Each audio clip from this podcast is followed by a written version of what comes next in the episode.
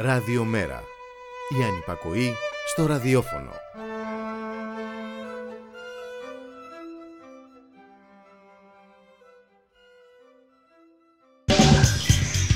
Μεταβάσεις. Η εκπομπή κίνησης ιδεών του Κέντρου Μετακαπιταλιστικού Πολιτισμού.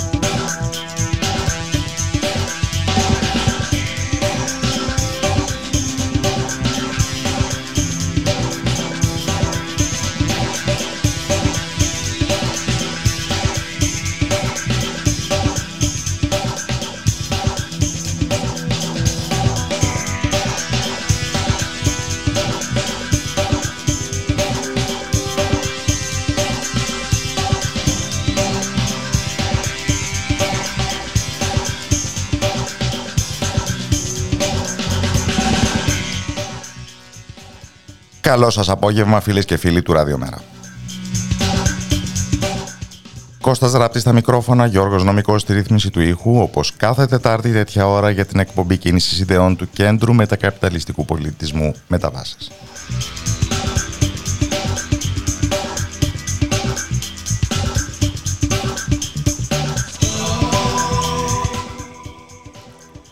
Και είναι αδύνατο να προσπελάσουμε στοιχειοδός τη σημασία των όσων συμβαίνουν πίσω μας, γύρω μας, αν δεν ανατρέξουμε στον Μάρξ. Όχι τον Κάρολο, τον οποίο ποτέ δεν υποτιμούμε, αλλά τον Γκρούτσο, εκ των περιονίμων αδελφών Μάρξ. Αυτός ναι, μοιάζει καταλληλότερος. Θυμάται κανείς την ατάκα του ποτέ δεν θα καταδεχόμουν να γίνω μέλος σε μια λέσχη που θα καταδεχόταν να έχει εμένα για μέλος. Εφαρμόζει πλήρως και στη μεγάλη ευρωατλαντική μας οικογένεια.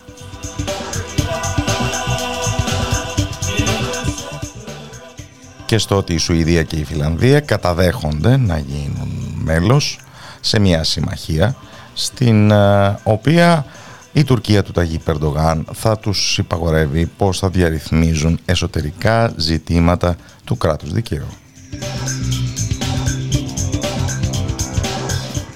Προσδόξαν βεβαίως μεγάλη των αρχών και αξιών μας. Αν και ένας υφιολόγος είπε ότι οι αρχές είναι για όσους δεν έχουν κάνει την αρχή η αρχή σε σχέση με την Ατλαντική Συμμαχία έχει γίνει εδώ και πολλές δεκαετίες όταν υπερηφάνως φιλοξενούσε στους κόλπους της τις δικτατορίες του Παπαδόπουλου και του Ιωαννίδη, του Σαλαζάρ στην Πορτογαλία ή πιο πρόσφατα του Ευρέν, ναι, στην πολύ συζητημένη Τουρκία.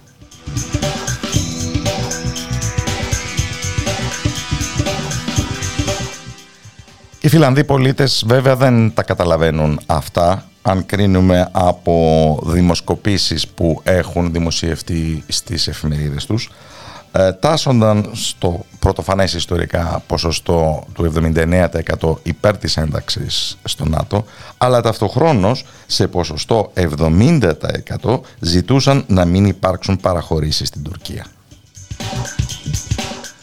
Συγγνώμη, αλλά η επιλογή αυτή δεν προσφέρεται. Προσφέρονται δύο άλλες επιλογές.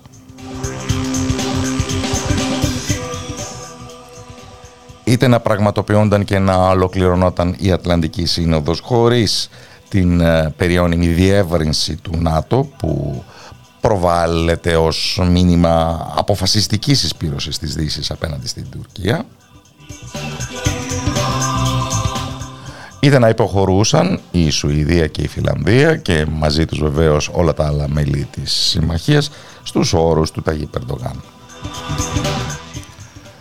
Όπως γνωρίζουμε από χτες, συνέβη το δεύτερο. Διότι σε αυτήν την περίπτωση την ταπείνωση θα την φέρουν περισσότερο διακριτικά οι άμεσα ενδιαφερόμενες χώρες της Βόρειας Ευρώπης. Ενώ στην αντίθετη περίπτωση η εναλλακτική εκδοχή α, ταπείνωσης που προσφερόταν στη Δύση ήταν να γίνει παγκοσμίως ε, αντιληπτό ε, το ποιος δίνει το πρόσταγμα μέσα στην Ατλαντική Συμμαχία. Και αυτός ο ποιος βεβαίως κάπως χαλάει το αφήγημα ε, του νέου ψυχρού πολέμου ως αντιπαράθεσης των δημοκρατιών με τον ευρασιατικό αυταρχισμό. Ήδη δημοσιεύματα κάνουν λόγο για 33 απελάσεις Κούρδων Ιγγιουλενιστών ε, που ζητάει η Τουρκία από την Σουηδία και άλλες 12 από την Φινλανδία σε, επιβρα... Ε, σε επιβασφράγηση του χθεσινού τριμέρους μνημονίου. Δηλαδή μέχρι χτες προνομιακοί συνεργάτες της Δύσης, όπως οι κουρδικές οργανώσεις και το δίκτυο του Φετουλά Γκιουλέν, αποδεικνύονται τραγικά αναλώσιμοι.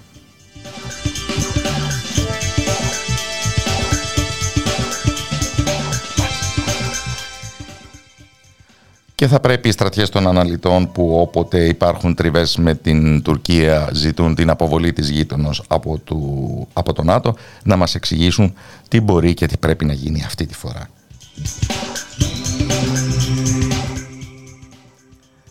Γιατί δεν μιλάμε για οποιοδήποτε χώρα, πόσο μάλλον για την υποκατάρρευση χώρα ε, που αντιλαμβανόμαστε εμείς καταναλώνοντας τα προϊόντα του ελληνικού επικοινωνιακού τοπίου. Μιλάμε για, το, για τη χώρα με τον δεύτερο μεγαλύτερο στρατό στο ΝΑΤΟ και με τη γνωστή κρίσιμη γεωπολιτική θέση και τα θέματα θα επιληθούν με την νομή ψυχρότητα και τον ρεαλισμό των ε, γεωπολιτικών επιδιώξεων. Και πάντως, σε πλήρη αντίθεση με το τι ισχύει εδώ, μιλάμε για μια χώρα η οποία αν χρειαστεί, ακόμα και μέσω των τριβών και όχι μέσω του να γίνεται ευχάριστη, προωθεί τα εθνικά της συμφέροντα όπως τα αντιλαμβάνεται διαχρονικά και διακομματικά και αφήστε τα περί Σουλτάνου Ερντογάν. Και αν σας φαίνεται πολύ αντιφατική και ακροβατική η στάση της, είναι διότι αντιφατική είναι και η πραγματικότητα, όπου μια βασική γεωπολιτική επιλογή της Τουρκίας, δηλαδή η συμμετοχή της στο ΝΑΤΟ, περιπλέκει και ενδύνει την κουρδική υπαρξιακή, όπως την αισθάνεται, απειλή.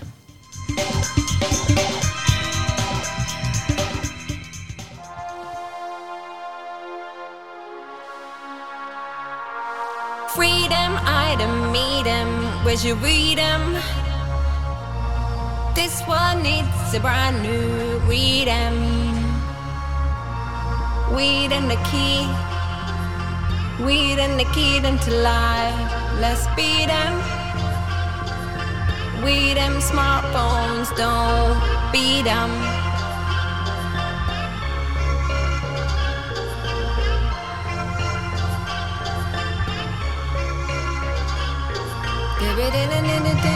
In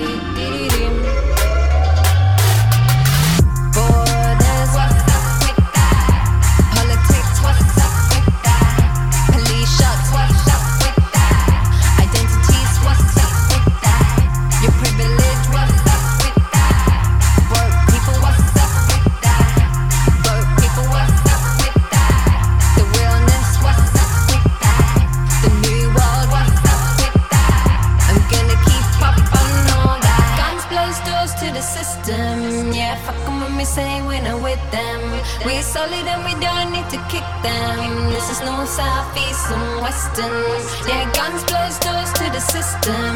Yeah, fuck them when we say we're not with them. We solid and we don't need to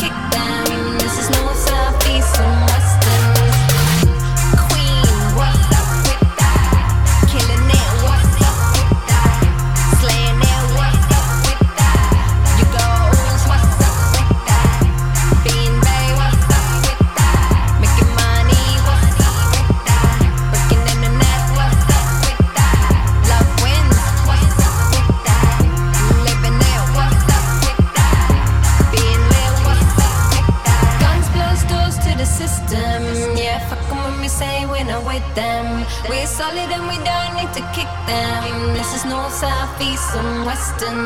Yeah, guns close doors to the system. Yeah, fuck them when we say we're not with them. We're solid and we don't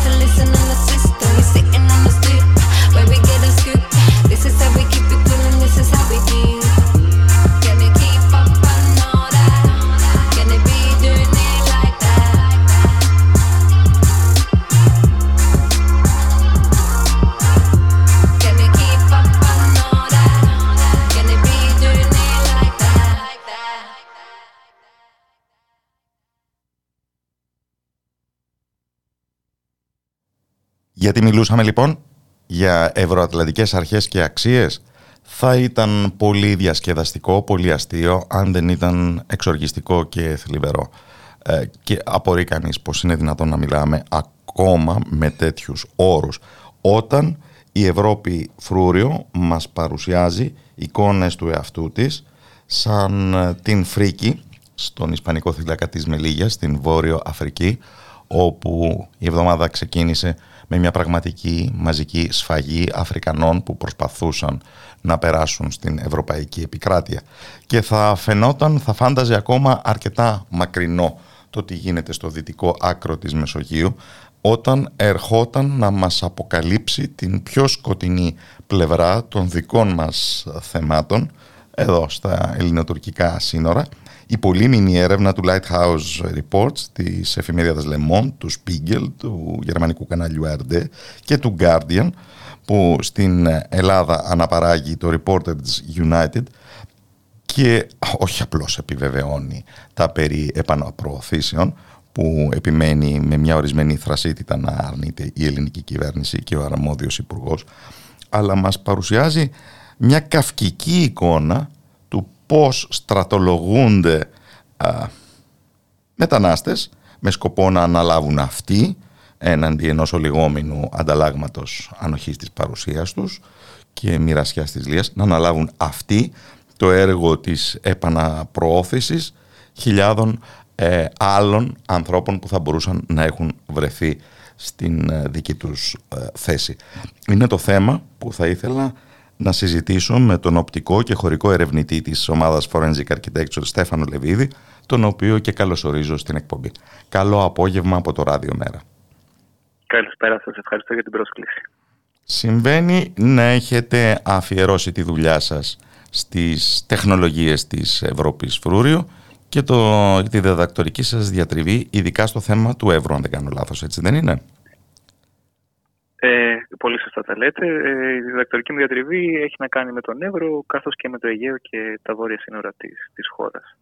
Οπότε με αυτή την έννοια στον ε, πεπειραμένο ερευνητή ε, πόσο οι τελευταίες αυτές αποκαλύψεις λειτουργούν ε, ως σοκ ή όχι; Δεν λειτουργούν ως σοκ ε, και δεν θεωρώ ότι πλέον θα έπρεπε να λειτουργούν ως σοκ σε οποιονδήποτε ή οποιαδήποτε από εμάς γιατί είναι δεν πρόκειται για αποκαλύψεις πλέον. Είναι μια πρακτική που είναι πολύ ε, ε, σε βάθος στοιχειοθετημένη από, από πληθώρα ερευνών. Ε, εμείς με τη δική μας δουλειά, ε, για να αναφερθώ και στις έρευνες που έχουμε κάνει με την ομάδα του Forensic Architecture, έχουμε αντιμετωπίσει ε, αντίστοιχες μαρτυρίες που μιλάνε για σκλάβους στον Εύρο και συγκεκριμένα στο κέντρο του Τυχερού ε, και του Νέου Χειμωνίου αλλά και στο Σουφλί που είναι χώροι κράτησης που ε, εμφανίζονται και στην έρευνα του Lighthouse Report και του Spiegel και της Le Monde. Ε, είναι μια πολύ θλιβερή ε, συνειδητοποίηση ότι αυτά τα πράγματα συμβαίνουν στο, στο σύνορό μας. Εν έτη 2022 έχουμε στην ουσία μια αναζωογόνηση, μια αναζωπήρωση των καθεστώτων δουλείας ε, τα οποία η Ευρώπη εγκαθίδρυσε στις χώρες από τις οποίες φεύγουν οι άνθρωποι που σήμερα κρατούνται. Να το εξηγήσουμε τι θα πει σκλάβοι του Εύρου. Να το εξηγήσουμε, ναι, γιατί είναι και μια, έτσι, ένας βαρύς όρος, αλλά είναι ένας όρος που χρησιμοποιούν οι ίδιοι οι άνθρωποι που κρατούνται στα θέματα αυτά. Μιλάμε για ανθρώπους, όπως αποδεικνύει και η έρευνα του, του Lighthouse Report και όπως έχουμε δείξει και εμείς μέσα από τη δουλειά μας. Ε, φυσικά να προσθέσω ότι αυτό που είναι καινούργιο στην έρευνα του Lighthouse είναι ότι ήρθαν σε επαφή με τους ε, ανθρώπους που, που έχουν στρατολογηθεί ως ε, εντός εισαγωγικών σκλάβοι. Ε, σκλάβοι λοιπόν είναι οι άνθρωποι οι οποίοι κρατούνται σε, σε τμήμα συνοριακής φύλαξης στον Εύρο όπως το Τυχερό, το Νέο Χειμώνιο ή, ε, ε, ή το Σουφλί όπως έχουμε δει στη δική μας δουλειά ε, και κρατούνται ε, κατόπιν μιας ε, ας το πούμε πλασματικής επιλογής. Τους λένε είτε θα, θα σε επαναπροωθήσουμε γιατί έχουν συλληφθεί στον Εύρο έχοντας περάσει παράτυπα, τους λένε ή θα σε επαναπροωθήσουμε ή ακόμη χειρότερα μπορεί να εξαφανιστείτε στην Τουρκία από ό,τι μας λέει και η έρευνα του, του Lighthouse. Τι εννοούμε θα εξαφανιστείτε στην Τουρκία, μισό λεπτό βαριά πράγματα. ε, στη ροή του λόγου έρχονται και δεν προλαβαίνουμε να τα αφομοιώσουμε. Τι θα πει θα εξαφανιστείτε στην Τουρκία. Γιατί, γιατί είναι, είναι μια κατάσταση που μας είναι αρκετά γνωστή, την μελετούμε αρκετά χρόνια, αλλά ομολογουμένως ο κρατή μπορεί να, μπορεί να είναι λίγο βαριά. Στου ε, πολλούς ή δεν είναι γνωστοί ή επιλέγουν να μην την αφομοιώσουν; Ε, αναφέρεται η έρευνα του, του Lighthouse και του Spiegel στη συγκεκριμένη απειλή εξαφάνισης στην Τουρκίας.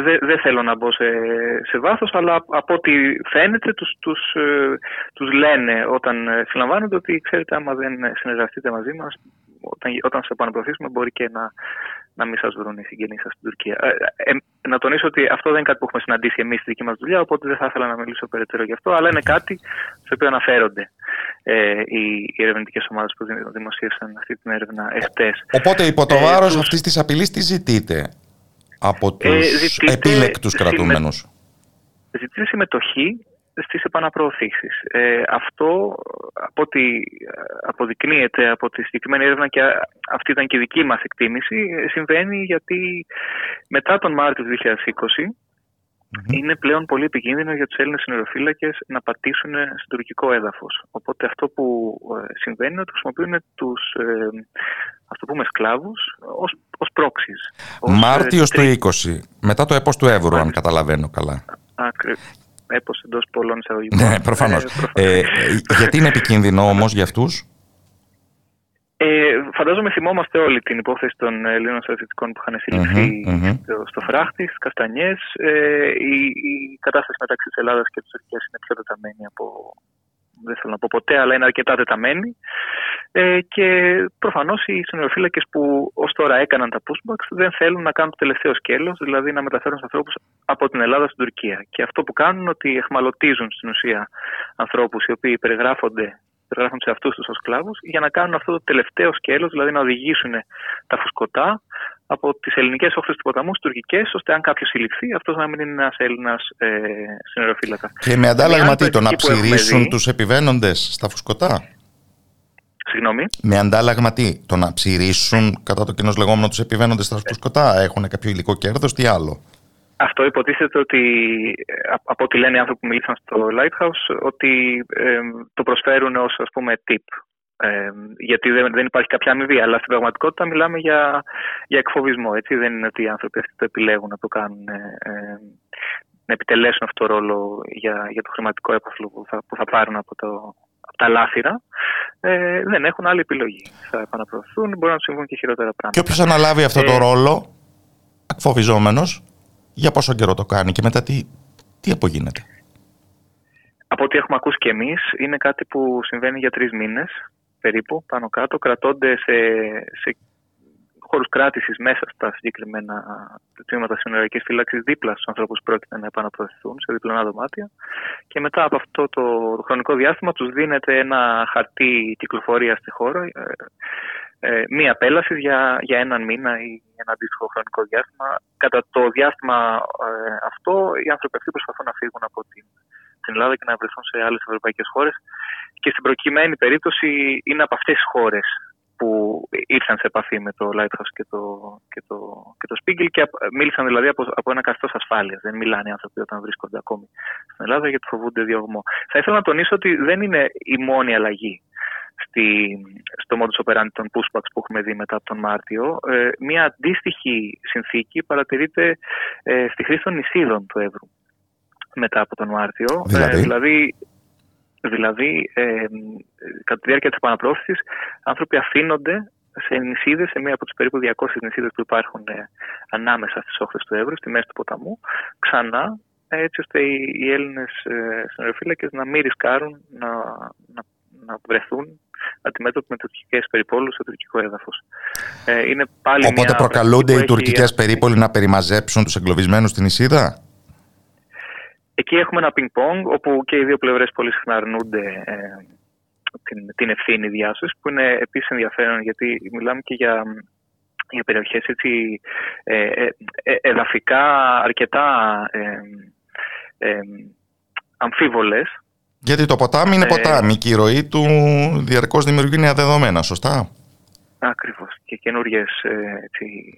καινούργια κομμάτια γης τα οποία δεν ανταποκρίνονται πάντα στη, στο σταθερό σύνορο, το οποίο δεν έχει αλλάξει από όταν χαράχτηκε το 1926 μετά από τη συνθήκη της Λοζάνης και το πρωτόκολλο της Αθήνας. Οπότε ε, έχουμε έτσι αυτή την, ε, ε, την εδαφική, δεν θέλω να, να τις χαρακτηρίσω γκρίζες ζώνες γιατί δεν είναι, αλλά, αλλά έχουμε ένα... Μια ασάφεια, μια... Ναι. Μια ασάφεια, ακριβώς μια ασάφεια, ένα, ένα, ένα σώμα που είναι το σώμα του ποταμού που δημιουργεί μια ασάφεια, την οποία ασάφεια εκμεταλλεύονται και οι δύο πλευρές για να μην ε, διασώσουν τους ε, ανθρώπους που χρήζουν διάσωσης και ακόμη χειρότερα για να τους παρατήσουν εκεί πέρα ε, τι οποίες νησίδες μένουν για μέρες, εκτεθειμένοι στο ποτάμιο περιβάλλον του Εύρου, στα φίδια. Έχουμε μαρτυρίες από ανθρώπους που δάκουσαν φίδια, ε, στην υποθερμία και ούτω καθεξής. Ε, από όλα αυτά συγκρατώ ένα τριπλό παράδοξο. Το πρώτο είναι ότι Ελλάδα και Τουρκία συνδυάζουν έναν οξύτατο ανταγωνισμό ασφαλώς με μια ιδιόμορφη υπόγεια συνεννόηση κατά καιρούς. Ε, το ping-pong λόγου χάρη που λέγαμε ε, και ταυτόχρονα το παράδοξο ότι οι ίδιες οι ελληνικές αρχές πια αντιγράφουν τις μεθόδους των διαβόητων διακινητών που καταγγέλουν. Και το τρίτο παράδοξο ότι όλο αυτό γίνεται προκειμένου η Ελλάδα να εξυπηρετήσει την Ευρώπη φρούριο ως προφυλακή της, αλλά είναι βεβαίως η πρώτη που θα καταγγελθεί όταν η κοινωνία των πολιτών και κατόπιν και οι κυβερνήσεις της Ευρώπης δεν θα μπορούν για πολύ να τα σπρώχνουν όλα αυτά κάτω από το χαλί, όπως και βλέπουμε τώρα. Θα συμφωνήσω απόλυτα. Το ερώτημα είναι πού είναι αυτό το όριο που η Ευρώπη ε, πάβει να καλύπτει την Ελλάδα. Νομίζω ε, είμαστε πολύ κοντά σε αυτό. Είμαστε κοντά, δεν είμαι σίγουρος αν έχουμε φτάσει. Δηλαδή η παραίτηση του, του Λεζερί είναι μια τέτοια ε, ε, ένδειξη, αλλά το ότι άλλαξε ο επικεφαλής Frontex δεν σημαίνει ότι αλλάζει και η ευρωπαϊκή πολιτική ε, γύρω από τη μετανάστευση. Ε, πάντως, η, η Υπουργός Εξωτερικών, συγγνώμη, η Υπουργός Εξωτερικών της Γερμανίας, Αναλένα Μπέρμποκ, μόλις αντέδρασε στις αποκαλύψεις της καινούργια για τον Εύρο, ζητώντας, ίσως υποκριτικά, αλλά ζητώντας παρόλα αυτά, την ε, διερεύνηση των καταγγελιών εις βάθος. Αυτό είναι πολύ θετικό που ο, λέτε. Ο πρώτος που θα ε, βγάλει τον εαυτό του από το κάδρο δεν θα είναι η Ελλάδα, θα είναι οι κεντροευρωπαϊκές δυνάμεις.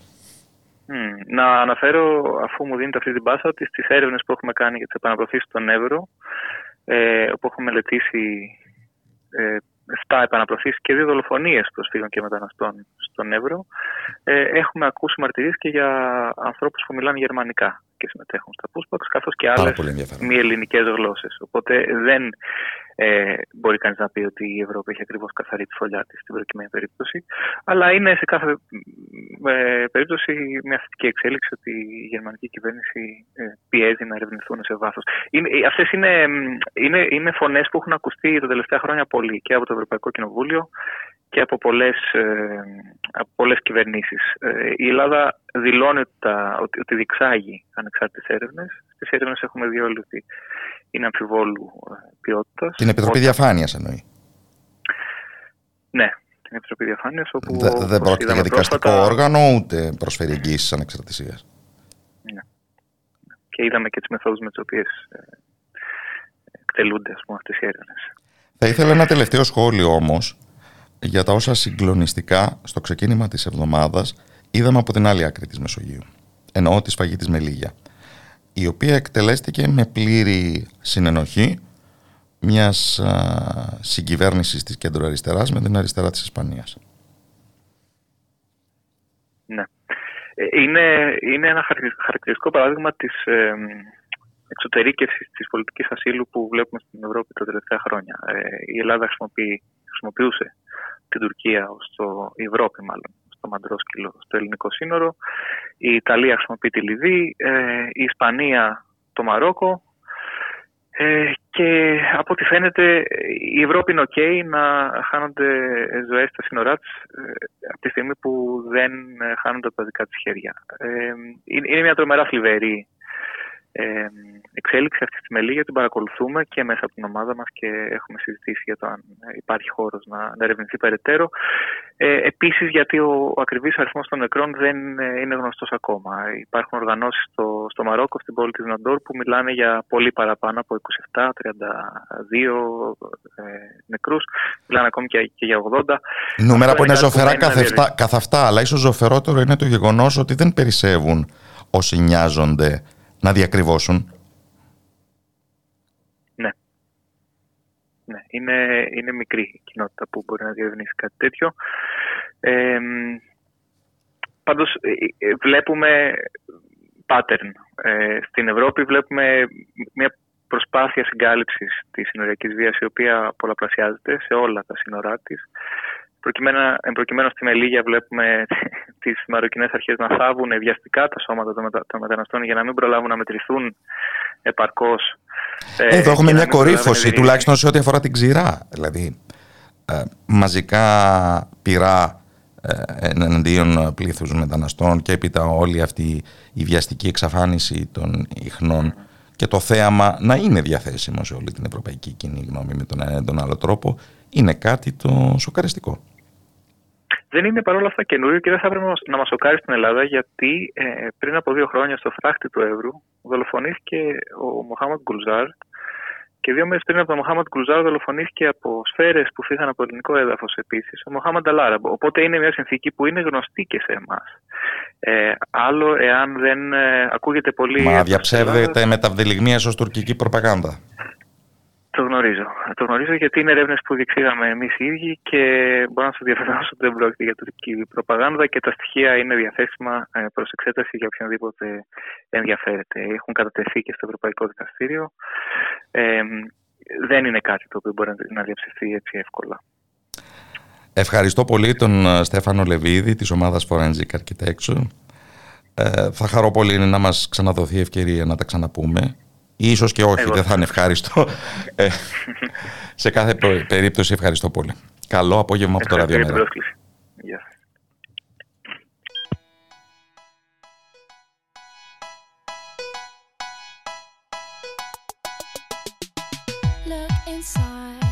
Look inside your tiny mind, then look a bit harder. Cause we're so uninspired, so sick and tired. Hatred you harbor. So you say it's not okay to be gay. Well, I think you're just evil. You're just some racist who can't tie my laces. Your point of view is medieval.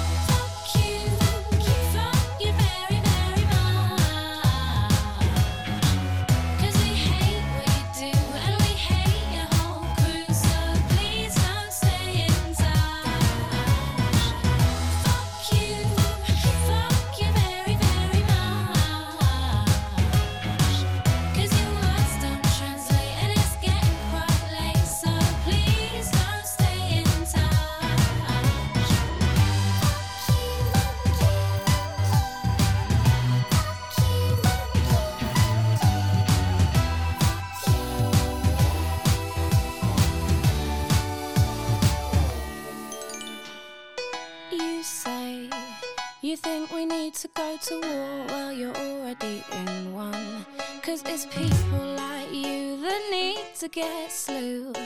No one wants your opinion.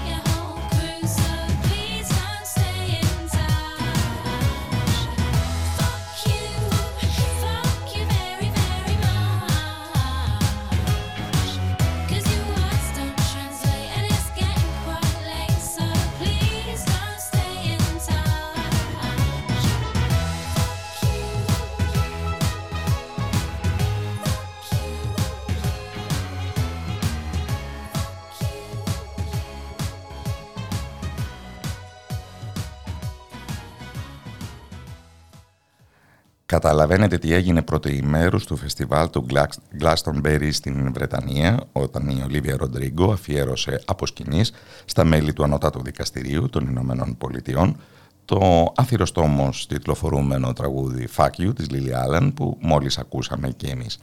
Αλλά έχει και η οργή τη θέση της στα πράγματα, πόσο μάλλον όταν εκφράζεται με μουσικότητα και χάρη. Αυτά προς απογοήτευση όσων πιστεύανε σε γραμμικά σχήματα αέναης ιστορικής προόδου, από την οποία δεν υπάρχουν πισωγυρίσματα. Το λέω για να το αφομοιώσω και ο ίδιος, διότι δεν μας χωρίζει ούτε μήνας από τότε που το Κέντρο Μετακαπιταλιστικού Πολιτισμού διοργάνωσε την ημερίδα «Φεμινισμός, κύματα και ερωτήματα», όπου εκεί μεταξύ των εισηγητριών η επικούρη καθηγήτρια του Παιδαγωγικού Τμήματος Δημοτικής Εκπαίδευσης του Καποδισταριακού Πανεπιστημίου Γιάννα Κατσιαμπούρα μας μίλησε για την επίσημη αμφισβήτηση της αυτοδιάθεσης του γυναικείου σώματος και παρόλα αυτά, ακόμα και τότε, όλα ε, τα ανησυχητικά συμπτώματα έδειχναν να παραπέμπουν σε ένα πιο μακρινό παρελθόν. Δεν πέρασε ούτε μήνες λοιπόν και είχαμε την απόφαση του Ανώτατου Δικαστηρίου των Ηνωμένων Πολιτειών που δίνει το ελεύθερο στις επιμέρους πολιτείες να νομοθετούν κατά το δοκούν σε σχέση με το δικαίωμα στην άμβλωση που έμοιαζε ε, οριστικά κατοχυρωμένο με την ιστορική απόφαση Roe εναντίον Wade του 1973. Ευκαιρία νομίζω να τα ξαναπούμε με την κυρία Γιάννα Κατσιαμπούρα, την οποία καλωσορίζω στην εκπομπή και την ευχαριστώ για τον χρόνο που μας διαθέτει. Καλό απόγευμα από το Ράδιο Μέρα. Καλησπέρα σας κύριε Ράτη, καλησπέρα στους ακροατές και τις ακροάτριες μας αυτή τη στιγμή. Εγώ να ευχαριστήσω πολύ. Είναι όντως ένα ζήτημα που θα έπρεπε να μας απασχολεί λίγο περισσότερο από τη στιγμή που έχουμε εδώ και αρκετό καιρό τέτοιου είδους δείγματα. Δηλαδή, ε, στο θέμα της, του γυναικείου σώματος και της επιβολής πολιτικών καταπίεσης του γυναικείου σώματος, στα οποία έχουμε γίνει μάρτυρες εδώ και αρκετό καιρό. Ε, να θυμίσω, ας πούμε, την, απόφαση, την αντίστοιχη απόφαση που πάρθηκε στην Πολωνία ε, και που ήδη έχουμε τα πρώτα αποτελέσματα με θανάτους γυναικών και δια, μεγάλες διαδηλώσεις. Ε, να θυμίσω στα δικά μας το ε, κίνημα για το αγέννητο παιδί ε, και το, τη δαιμονοποίηση ε, των αμβλώσεων που έχει ξεκινήσει το, τα τελευταία χρόνια. Ουσιαστικά δηλαδή μια προσπάθεια που στοχεύει στην εμπέδωση του ρόλου του γυναικείου φύλου μόνο προς αναπαραγωγή. Οι επιφυλακτικοί όμως θα πούν ότι η ΜΕΝ Πολωνία είναι ως γνωστόν μια χώρα φανατικά καθολική υπό μια υπερσυντηρητική κυβέρνηση, μια χώρα που μοιάζει να αποτελεί εξαίρεση πολιτικά και από την άποψη των ηθών εντός της Ευρώπης, η ιδέα απόφαση του Ανωτάτου Δικαστηρίου των Ηνωμένων Πολιτειών αφορά σε μια καταγεγραμμένη εδώ και δεκαετίες αμερικανική ιδιαιτερότητα. Εσείς τι πιστεύετε, ε, πόσο μας αγγίζουν ή δεν μας αγγίζουν αυτά; Θεωρώ ότι είναι μπροστά μας ε, και καλό θα είναι να τα αντιμετωπίσουμε από τώρα. Υπήρχαν κάποιες πολιτείες ΗΠΑ μέχρι τώρα, όπως το Αϊντάχο κλπ. που όντως συζητούσαν. Ε, το ζήτημα ήταν ότι δεν ήταν η κυρίαρχη πολιτική. Ε, τώρα το βλέπουμε να γίνεται δυστυχώς, ε, όπως το είδαμε να γίνεται και στη Βραζιλία, δηλαδή είναι μια, ε, ένα σύμπτωμα ουσιαστικά ε, της γενικότερης συντηρητικής στροφής που παρατηρείται μέσα στην κρίση του καπιταλισμού και η Μητρόπολη του καπιταλισμού, είπα, δεν εξαιρείται από αυτή την κρίση. Έχουμε λοιπόν μια προκλητική συντηρητική στροφή που κάνει την εμφάνισή της στα έμφυλα δικαιώματα, την οποία πρωταγωνιστεί, ε, θα λέγαμε, η alt-right και διάφορες άλλες υπερσυντηρητικές δυνάμεις, ακόμη, ακόμη και η λαϊκή δεξιά, αν θέλετε.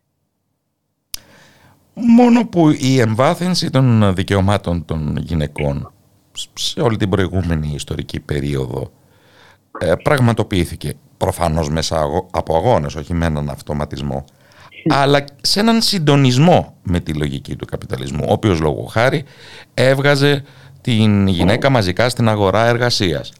Και αυτό έθετε ε, τα θεμέλια και άλλων διεκδικήσεων, απεγκλώβιζε από τους τέσσερις τείχους του οίκου, και αντικαθιστούσε προκαπιταλιστικές μορφές σκλαβιάς να το πούμε έτσι από τη μισθωτή σκλαβιά. Γιατί τώρα να έχουμε αυτού του τύπου την οπισθοχώρηση; Είναι συμβατό με τη φάση στην οποία βρίσκεται ο σύγχρονος καπιταλισμός; Ε, είπα και, και πριν από λίγο ναι, ότι είναι ένα χαρακτηριστικό της κρίσης η προσπάθεια μείωσης του κόστους του εργατικού δυναμικού.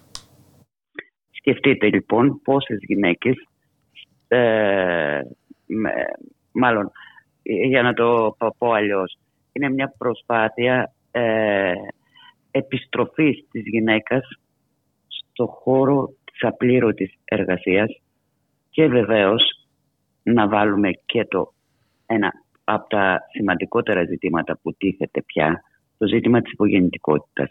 Έχουμε δει να ε, εμφανίζονται διάφορες απόψεις α, κραδένουν ας πούμε το πέλεκι της εξαφάνισης του έθνους, της εξαφάνισης των νέων γενεών κλπ. Ακριβώς όμως χωρίς να βλέπουν γιατί υπάρχει αυτή η υπογεννητικότητα. Και βεβαίως υπάρχει γιατί δεν υπάρχουν οι κατάλληλες ε, κυρίως ε, δυνατότητες να μπορεί να ανατραφεί ένα παιδί, να αντιμετωπιστούν τα έξοδα της γέννησης και της ανατροφής ενός παιδιού.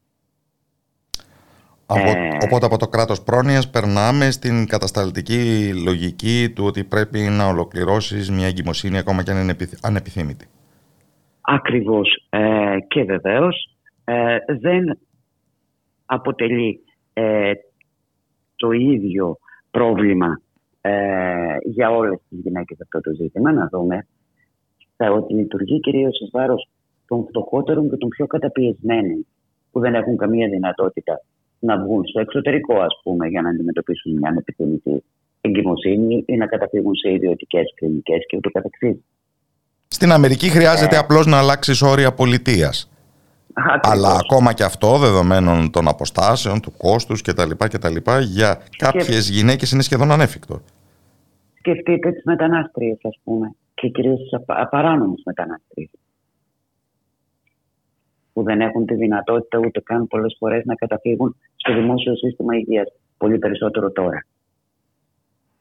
Αυτό σε εμάς. Ε, στην, στην Αμερική νομίζω ναι. αυτού του τύπου η αποστέρηση αφορά πολύ μεγαλύτερες κοινωνικές ομάδες. Ακριβώς, ακριβώς. Αφροαμερικανίδες ε, κατεξοχήν.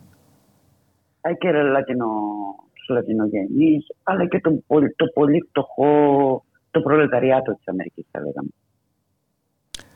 Άρα λοιπόν θα πρέπει πάντα να υπογραμμίζουμε την, την, την, ταξική διάσταση που έχουν αυτού του τύπου οι ρυθμίσεις και τον ενδιαφέροντα τρόπο με τον οποίο διαπλέκεται το έμφυλο. Ακριβώς. Είναι αυτό που λέμε η διπλή καταπίεση. Είναι αυτό που λέμε που στο γυναικείο κίνημα ας πούμε ε, τα διαδικά συστήματα. Διαδικά συστήματα. Ναι, ε, ψάχνουμε να βρούμε λοιπόν τώρα ε, τη σχέση, τη σύνθετη δυναμική του φίλου και της τάξης. Την ενοποιητική παράδοση. Υπάρχει μια ενοποιητική παράδοση που θα εξετάζει σε συνάφεια. Γιατί πάντα εμπλέκεται και η τάξη και το ταξικό στην καταπίεση. Υπήρξαν ε, επικριτικές φωνές σε σχέση με, τον αμερικανικό, με το αμερικανικό φεμινιστικό κίνημα ότι ήταν ε, υπέρ του δέοντος λευκό, υπέρ του δέοντος απορροφημένο σε ταυτοτικές αναζητήσεις, ώστε να μην μπορέσει να αντιμετωπίσει την οπισθοχώρηση που ερχόταν. Υπάρχει και αυτό το ζήτημα. Ε, βέβαια, από την άλλη, να πούμε ότι στην Αμερική ευτυχώς έχει αναδειχθεί το κίνημα της λευκότητας που, αν το δούμε ε, μαζί με το φεμινιστικό, λειτουργεί απελευθερωτικά και ε, τονίζει τέτοιου είδους ζητήματα. Ε, όντως, κατά τη γνώμη μου, αν θέλετε, η, μο, η επικέντρωση αποκλειστικά στι ταυτότητε δεν λύνει τέτοιου είδους ζητήματα. Θα πρέπει να το δούμε συνολικά, πιο συνολικά και ιστορικοποιημένα βεβαίως. Τι, τι θα πει εδώ ιστορικοποιημένα; Να τα φαινόμενα καταπίεσης και της γυναικείας καταπίεσης να τίθενται στο ανάλογο πολιτικό και ιστορικό πλαίσιο, στο σύγχρονο, ας πούμε. Να μην κάνουμε αναγωγές. Από πάντα υπήρχε αυτό, άρα πάντα θα υπάρχει. Όχι.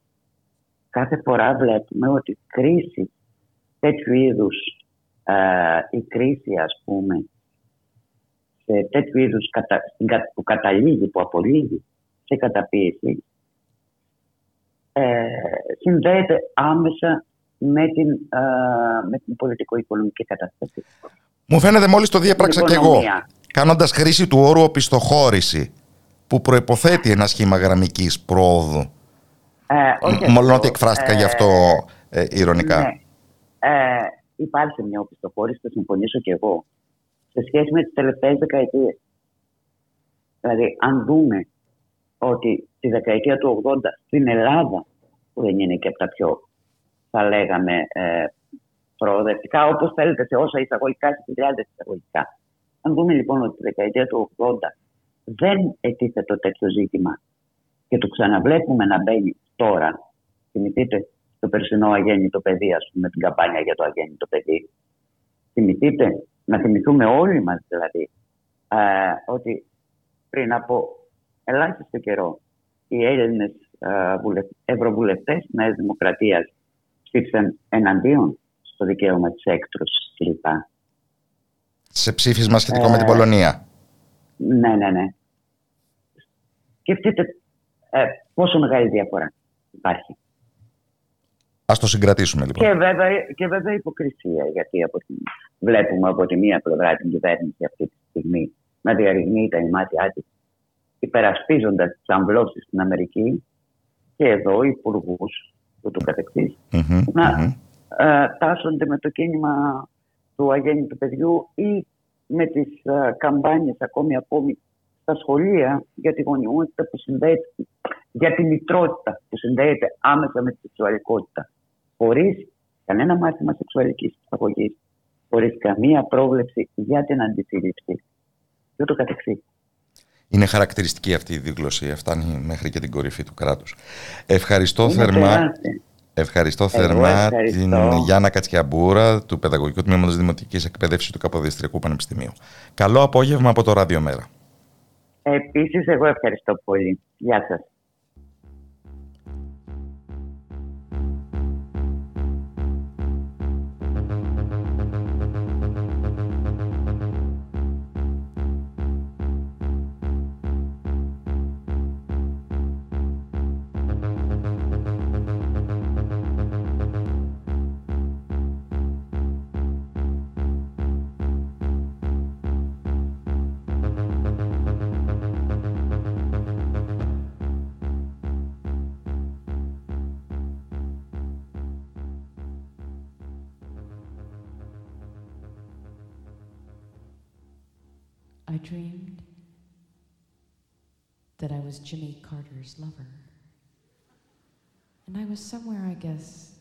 In the White House. And there were lots of other women there too. And they were supposed to be his lovers, too.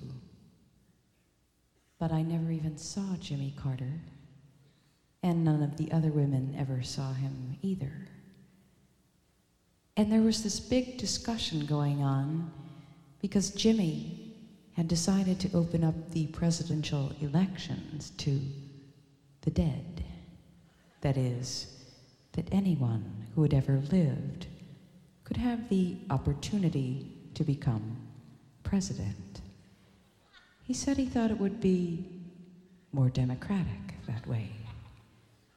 The more choice you had, the more democratic it would be. Αυτά στην απολαυστική παρλάτα της Λόρι Άντερσον από το μεγάλο της show United States Parts 1 to 4 όταν ε, στο όνειρό της είδε ότι ήταν ερωμένη του Jimmy Carter ενώ Jimmy Carter πως πρόεδρος υποτίθεται είχε πάντα κατά το όνειρο την φιλοδοξία να επαναφέρει το δικαίωμα του εκλέγην και του εκλέγεστε στους νεκρούς ώστε να αυξηθούν οι δυνατότητες επιλογής γιατί δεν είναι η επιλογή το θεμέλιο της δημοκρατίας. Στις μέρες μας βέβαια όχι για τους νεκρούς, για τους αγέννητους δίνουν πολύ την πολιτικο-ιδεολογική τους μάχη. Αλλά πιστεύω ότι η απόφαση του Ανωτάτου Δικαστηρίου των Ηνωμένων Πολιτειών σχετικά με τις αμβλώσεις δεν εξαντλεί τη σημασία της μόνο σε ό,τι αφορά καθ' αυτά τα γυναικεία δικαιώματα. Έχει μια συνταγματική, πολιτική, ίσως και γεωπολιτική πτυχή ε, στην οποία θα πρέπει να σταθούμε περισσότερο. Και είναι αυτό το θέμα ε, για το οποίο θα ήθελα να μιλήσω με τον επίκουρο καθηγητή στη νομική σχολή του Πανεπιστημίου του Γιόρκ στη Βρετανία, Δημήτρη Τσαραπατσάνη, τον οποίο και καλώς ορίζω στην εκπομπή. Καλό απόγευμα από το Ράδιο Μέρα. Γεια σας αγαπητέ κύριε Κωνσταράτη ή αγαπητέ Κώστα. Σκέτο. Ας υιοθετήσουμε λοιπόν κατευθείαν τον ενικό όπως και δικαιολογείται από τα πράγματα ε, και ήθελα να ρωτήσω ποια πιστεύεις ότι είναι η συνταγματική σημασία αυτής της απόφασης; Ίσως υπερβαίνει ακόμα και την πιο προφανή ε, συζήτηση για τα γυναικεία δικαιώματα. Ναι, είναι τεράστια. Ε, δεν ξέρω, δεν νομίζω ότι μπορώ να το εξατλήσω ε, σε μια συζήτηση που δεν θα αρκούσε αρκετές ώρες. Θα το χειριστούμε ραδιοφωνικά. Ναι, θα μπορέσω. Ας, ας επιμείνω σε δύο-τρία σημεία. Το πρώτο σημείο είναι ότι ε, λοιπόν, χωρίς να πω σε λεπτομέρειες, έτσι.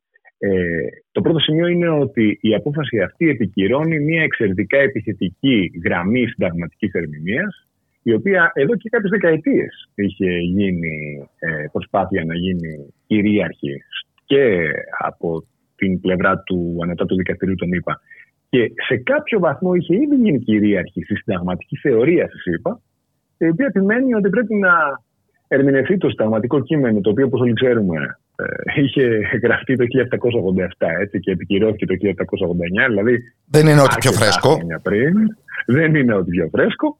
Ε, ότι πρέπει τάχα το κείμενο αυτό να ερμηνεύεται με βάση ιστορικά δεδομένα του τι σήμαινε τότε. Και όχι κατοπινά ή συγκερινά δεδομένα του πώς αργότερα αλλάζουν τα διάφορα με κοινωνικά δεδομένα, οι ερμηνείες των αξιών κτλ.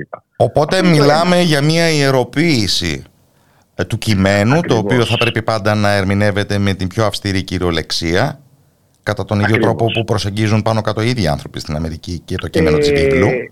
Ε, ναι. Μια ιεροποίηση των ιδρυτών πατέρων που συνέταξαν αυτό το κείμενο και μια καθήλωση στα δεδομένα του 18ου αιώνα, όταν βεβαίως και δουλοκτησία υπήρχε και μια αντίληψη του πολιτεύματος, μάλλον ολιγαρχική, και όχι δημοκρατική, όπως την καταλάβαμε χάρη και στους αγώνες των δύο αιώνων που ακολούθησαν. Καταρχάς έγινε ένας εμφύλιο πόλεμος, ο οποίος μεσολάβησε. Αλλά πέραν που ήταν ο πιο ε, αιματηρός πόλεμος παγκοσμίως τον 19ο αιώνα. Ακριβώς, ακριβώς. Αλλά πέραν αυτού, δεν είναι μόνο, δεν είναι ακριβώς ε, κατακριβολογία μόνο το τι σημαίνει το κείμενο. Είναι το τι σημαίνει το κείμενο και το λεγόμενο context, δηλαδή τα κοινωνικά συγκείμενα της περίοδου. Α δώσω ένα παράδειγμα βγαίνει η πλειοψηφία στην αποφασία αυτή και τι λέει. Α δούμε λοιπόν αν μέχρι το 1973 που ήταν η περίφημη ε, απόφαση Roe v. Wade η οποία νομιμοποίησε την άμβλωση ως συνταγματικό δικαίωμα αν μπορεί να θεωρηθεί ότι το δικαίωμα στην άμβλωση αποτελούσε κομμάτι των, της, ας το πούμε έτσι, συνταγματική μας παράδοσης. Δεν χρησιμοποιούν ακριβώς αυτόν τον όρο, είναι πιο τεχνικός ο όρος, αλλά ε, νομίζω μπορούμε να καταλάβουμε τι σημαίνει αυτό. Mm. Λοιπόν, κάνουν λοιπόν 10, 20, 30 σελίδες ιστορικής ανάλυσης και λένε όχι. Φυσικά η μειοψηφία τους είπε, ρε παιδιά, μια στιγμή, αν είναι έτσι, τότε και το δικαίωμα στην αντισύλληψη. Το οποίο επίσης και κατοχυρωθεί με μια παλιότερη αποφάση. Και το δικαίωμα, παραδείγματος χάρη, στο γάμο ομοφύλων ζευγαριών. Και μια σειρά από άλλα δικαιώματα προφανώς δεν θα μπορούν να κατοχυρωθούν έτσι. Άρα, αυτό είναι το δεύτερο σημείο.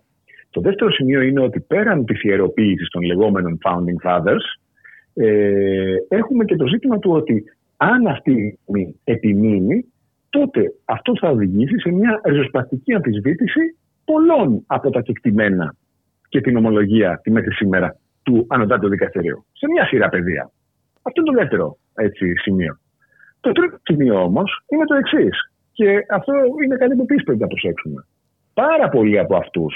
Ε, γιατί ε, το, το κίνημα των συντηρητικών νομικών ξεκίνησε να θέτει ζητήματα διαφορετικής ερμηνείας του δραματικού κειμένου στην Αμερική ήδη από το 1973-1975. Ήδη ο Νίξον το είχε θέσει πρώτη φορά και ο Ρίγκαν πολύ περισσότερο. Δηλαδή δεν είναι κάτι που τώρα ξεκίνησε αυτό. Έτσι. Προσπαθούσαν εδώ και δεκαετίες οι πρόεδροι Ρεπουμπλικάνοι να διορίσουν στη θέση του Ανωτάτου Δικαστή πρόσωπα τα οποία ε, θα συντάσσονταν με τις δικές τους αντιλήψεις για το πώς πρέπει να ερμηνευτεί το Σύνταγμα. Έτσι. Σε κάποιο βαθμό τα κατάφερναν, σε κάποιο δεν τα κατάφερναν.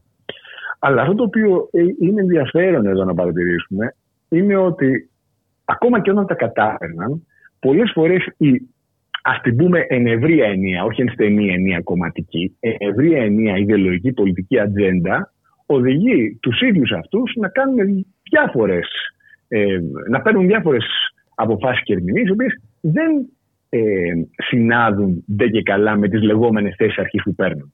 Η πιο δηλαδή... περίπτωση, ναι, ωραία, ο Σκαλία, ας πούμε, που πέθανε πριν από κάποια χρόνια, ήταν ο πιο σκληρός και διαπρίσιος κήρυκας αυτής της γραμμής που μόλις είπαμε. Δηλαδή ότι θα πρέπει να ε, ερμηνεύουμε το Σύνταγμα αποκλειστικά και μόνο με βάση το τι σήμαινε τότε. Έτσι. Αλλά ο ίδιος ο Σκαλία, σε πάρα πολλές άλλες περιπτώσεις, δεν είχε πάρει τη συγκεκριμένη αυτή θέση, γιατί είχε πάρει μια θέση που ήταν πιο κοντά, ας πούμε πάλι εν ευρία έννοια, οι ιδεολογικές ε, πεπιθήσεις του. Θέλω να πω δηλαδή ότι στην πραγματικότητα αυτό το οποίο έχουμε είναι ότι έχουμε έξι δικαστές στο ανώτατο δικαστήριο των ΗΠΑ, οι οποίοι φαίνονται διατεθειμένοι να ε, προχωρήσουν σε μια εξαιρετικά ριζοσπαστική δεξιά ατζέντα. Τώρα, αυτό, και αυτό είναι το τελευταίο σημείο που θέλω να θέσω έτσι πριν κάνουμε μια ευρύτερη συζήτηση, έρχεται σε κάποια αντίθεση με τον τρόπο που νομοποιούνται αυτοί οι δικαστές. Γιατί σε κάθε περίπτωση, ακόμα και αυτή την απόφαση να διαβάσει κανείς, ε, η νομοποίησή της έρχεται μέσα από το ότι φυσικά οι δικαστές ισχυρίζονται ότι δεν κάνουν πολιτική, ε, αλλά ότι απλά εφαρμόζουν τον νόμο και ότι, εν πάση περιπτώσει, η καλύτερη ερμηνεία του συνταγματικού κειμένου οδηγεί στο συγκεκριμένο αυτό αποτέλεσμα. Έτσι. Το ίδιο ακριβώς κάνουν όλοι οι δικαστές. Βέβαια, παγκοσμίως, ό,τι ε, απόφαση και αν βγάλουν. Στα καθημάς, ας πούμε, α θυμηθούμε ότι το Συμβούλιο της Επικρατείας είχε, για να πάρω δύο παραδείγματα που καλό θα ήταν να το θυμόμαστε, ε, ας αφήσω έξω τις άδειες για το, ε, για το Εθνικό Ραδιοτηλεοπτικό Συμβούλιο κτλ.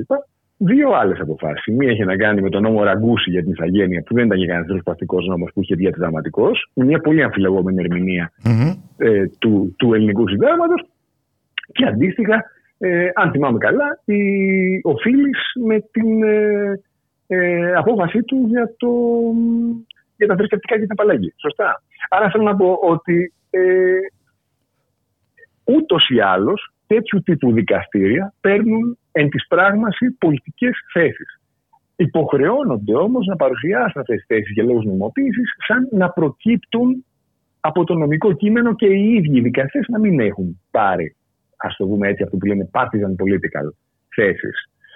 Αυτό δημιουργεί μια αντίθεση. αντίθεση γιατί σε κάποιες περιπτώσεις αυτό μπορεί να γίνει πιστευτό, αλλά στην περίπτωση π.χ. αυτής εδώ της απόφασης δεν μπορεί να γίνει πιστευτό.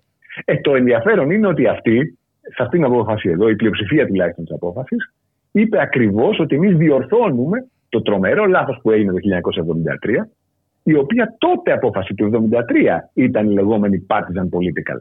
Δηλαδή, αυτοί τι λένε, ότι ακτιβιστές φιλελεύθεροι με την Αμερικάνικη network, δηλαδή προοδευτική θα τη λέγαμε εδώ, ε, φιλελεύθεροι προοδευτικοί δικαστές επέβαλαν σε όλο το Αμερικάνικο έθνος μια πολιτική επιλογή η οποία κανονικά θα έπρεπε να ανήκει στα states. Έτσι. Αυτό, και, και αυτό Φαντάζομαι σε πάρα έχουν να πούν ναι. κάτι αντίστοιχο και για όσους κάθονταν στα ίδια έδρανα τη δεκαετία του 60 και κατοχύρωσαν τα πολιτικά δικαιώματα των Αφροαμερικανών αντιστρέφοντας παλιότερη απόφαση του Ανώτατου Δικαστηρίου των Ηνωμένων Πολιτειών στο γύρισμα 19ου προς 20ο αιώνα το οποίο νομιμοποιούσε την segregation, δηλαδή τον διαχωρισμό των Πολύ Αφροαμερικανών. καλό ερώτημα αυτό. Το, το θέτει η μειοψηφία της απόφασης, οι τρεις αυτοί οι τελευταίοι liberals που έχουν μείνει και τους έθεσαν και άλλα ζητήματα. Γιατί ένα είναι αυτό, το άλλο ζήτημα είναι η νομοποίηση του interracial marriage, δηλαδή το ότι σε κάποιες πολιτείες απαγορευόταν ο γάμος μεταξύ ε, φυλών ε, και στο πλαίσιο του. Μέχρι και την apartheid εποχή του που γεννήθηκε Αμερικάνικου. ο, ο, ο Μπαράκ Ομπάμα, καρπός τέτοιου γάμου. Ακριβώς, ακριβώς, ακριβώς. Ακριβώς. Ε, και τους έθεσαν μια σειρά από τέτοια πολύ σκληρά ερωτήματα, στα οποία φυσικά η πλειοψηφία δεν απάντησε, ή μάλλον απάντησε λίγο στρίβιν δια του αραβώνος, λέγοντας ότι, εν πάση περιπτώσει, εμείς εδώ για το συγκεκριμένο ζήτημα μιλάμε, ε, δικαιολόγησαν τη θέση τους λέγοντας ότι αυτό είναι ένα ειδικό θέμα, γιατί εδώ έχουμε στάθμιση μεταξύ δύο αντικρουόμενων αξιών, που από τη μία πλευρά είναι η αξία της, ας το πούμε έτσι, ε, προγενετικής ανθρώπινη ζωής ή της ανθρώπινη ζωής πριν τη γέννηση και της αυτονομίας της γυναίκας, να το πω έτσι. Οπότε, επειδή έχουμε αυτή την ειδική αξία που συγκρούεται, δεν είναι ακριβώς ίδιο το δικαίωμα π.χ. με το δικαίωμα στην αντισύλληψη. Φανταστείτε όμως να σήμαινε να πούνε ότι. Ε, α, ο Κλάρεν Τόμα παρεκτόντως, και ας κλείσουμε και με αυτό. Γιατί Μόνος Αφροαμερικανός από τους εννέα και ο συντηρητικότερος όλων. ο πιο σκληρο με διαφορα Αυτός, είπε, αυτός τα είπε έξω τα δόντια και είπε ότι χαιρετίζω την απόφαση.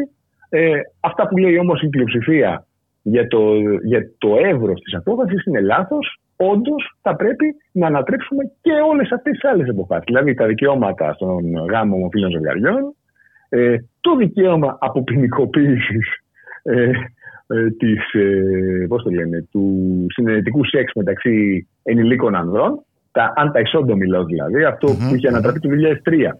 Παρεπτόντως, μέχρι το 2003 που βγήκε αυτή η απόφαση Lawrence v. Texas, υπήρχαν πολιτείες όπως το Texas, όπου απαγορευόταν συνενούντες άντρες να συνευρεθούν. Αν τους πιάναν, μπαίναν φυλακή. Έτσι.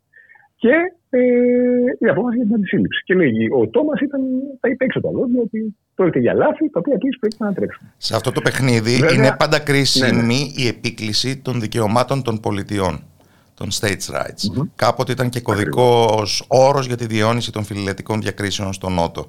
Α- και ακρι- νομίζω ακριβώς, αυτοί ακριβώς. οι φονταμενταλιστές, πώς να το πούμε, οι υπέρμαχοι της α, αναγωγής α, στα θεμέλια της, α, του Αμερικάνικου συνταγματισμού, ε, κάνουν πως δεν υπήρξε Α, ο εμφύλιος πόλεμος που αναφέραμε προηγουμένως και πάντα υπό το πρόσχημα των δικαιωμάτων των ε, πολιτιών αποφασίζουν να συρρυκνώσουν οποιαδήποτε έννοια δικαιώματος είναι ομοσπονδιακά ε, κατοχυρωμένη. Γιατί εν προκειμένου τεχνικά νομίζω το Ανώτατο Δικαστήριο των ΗΠΑ δεν αποφάσισε για τις αμβλώσεις, αλλά αποφάσισε για το δικαίωμα των πολιτιών να νομοθετούν κατά το δοκούν για τις αμβλώσεις.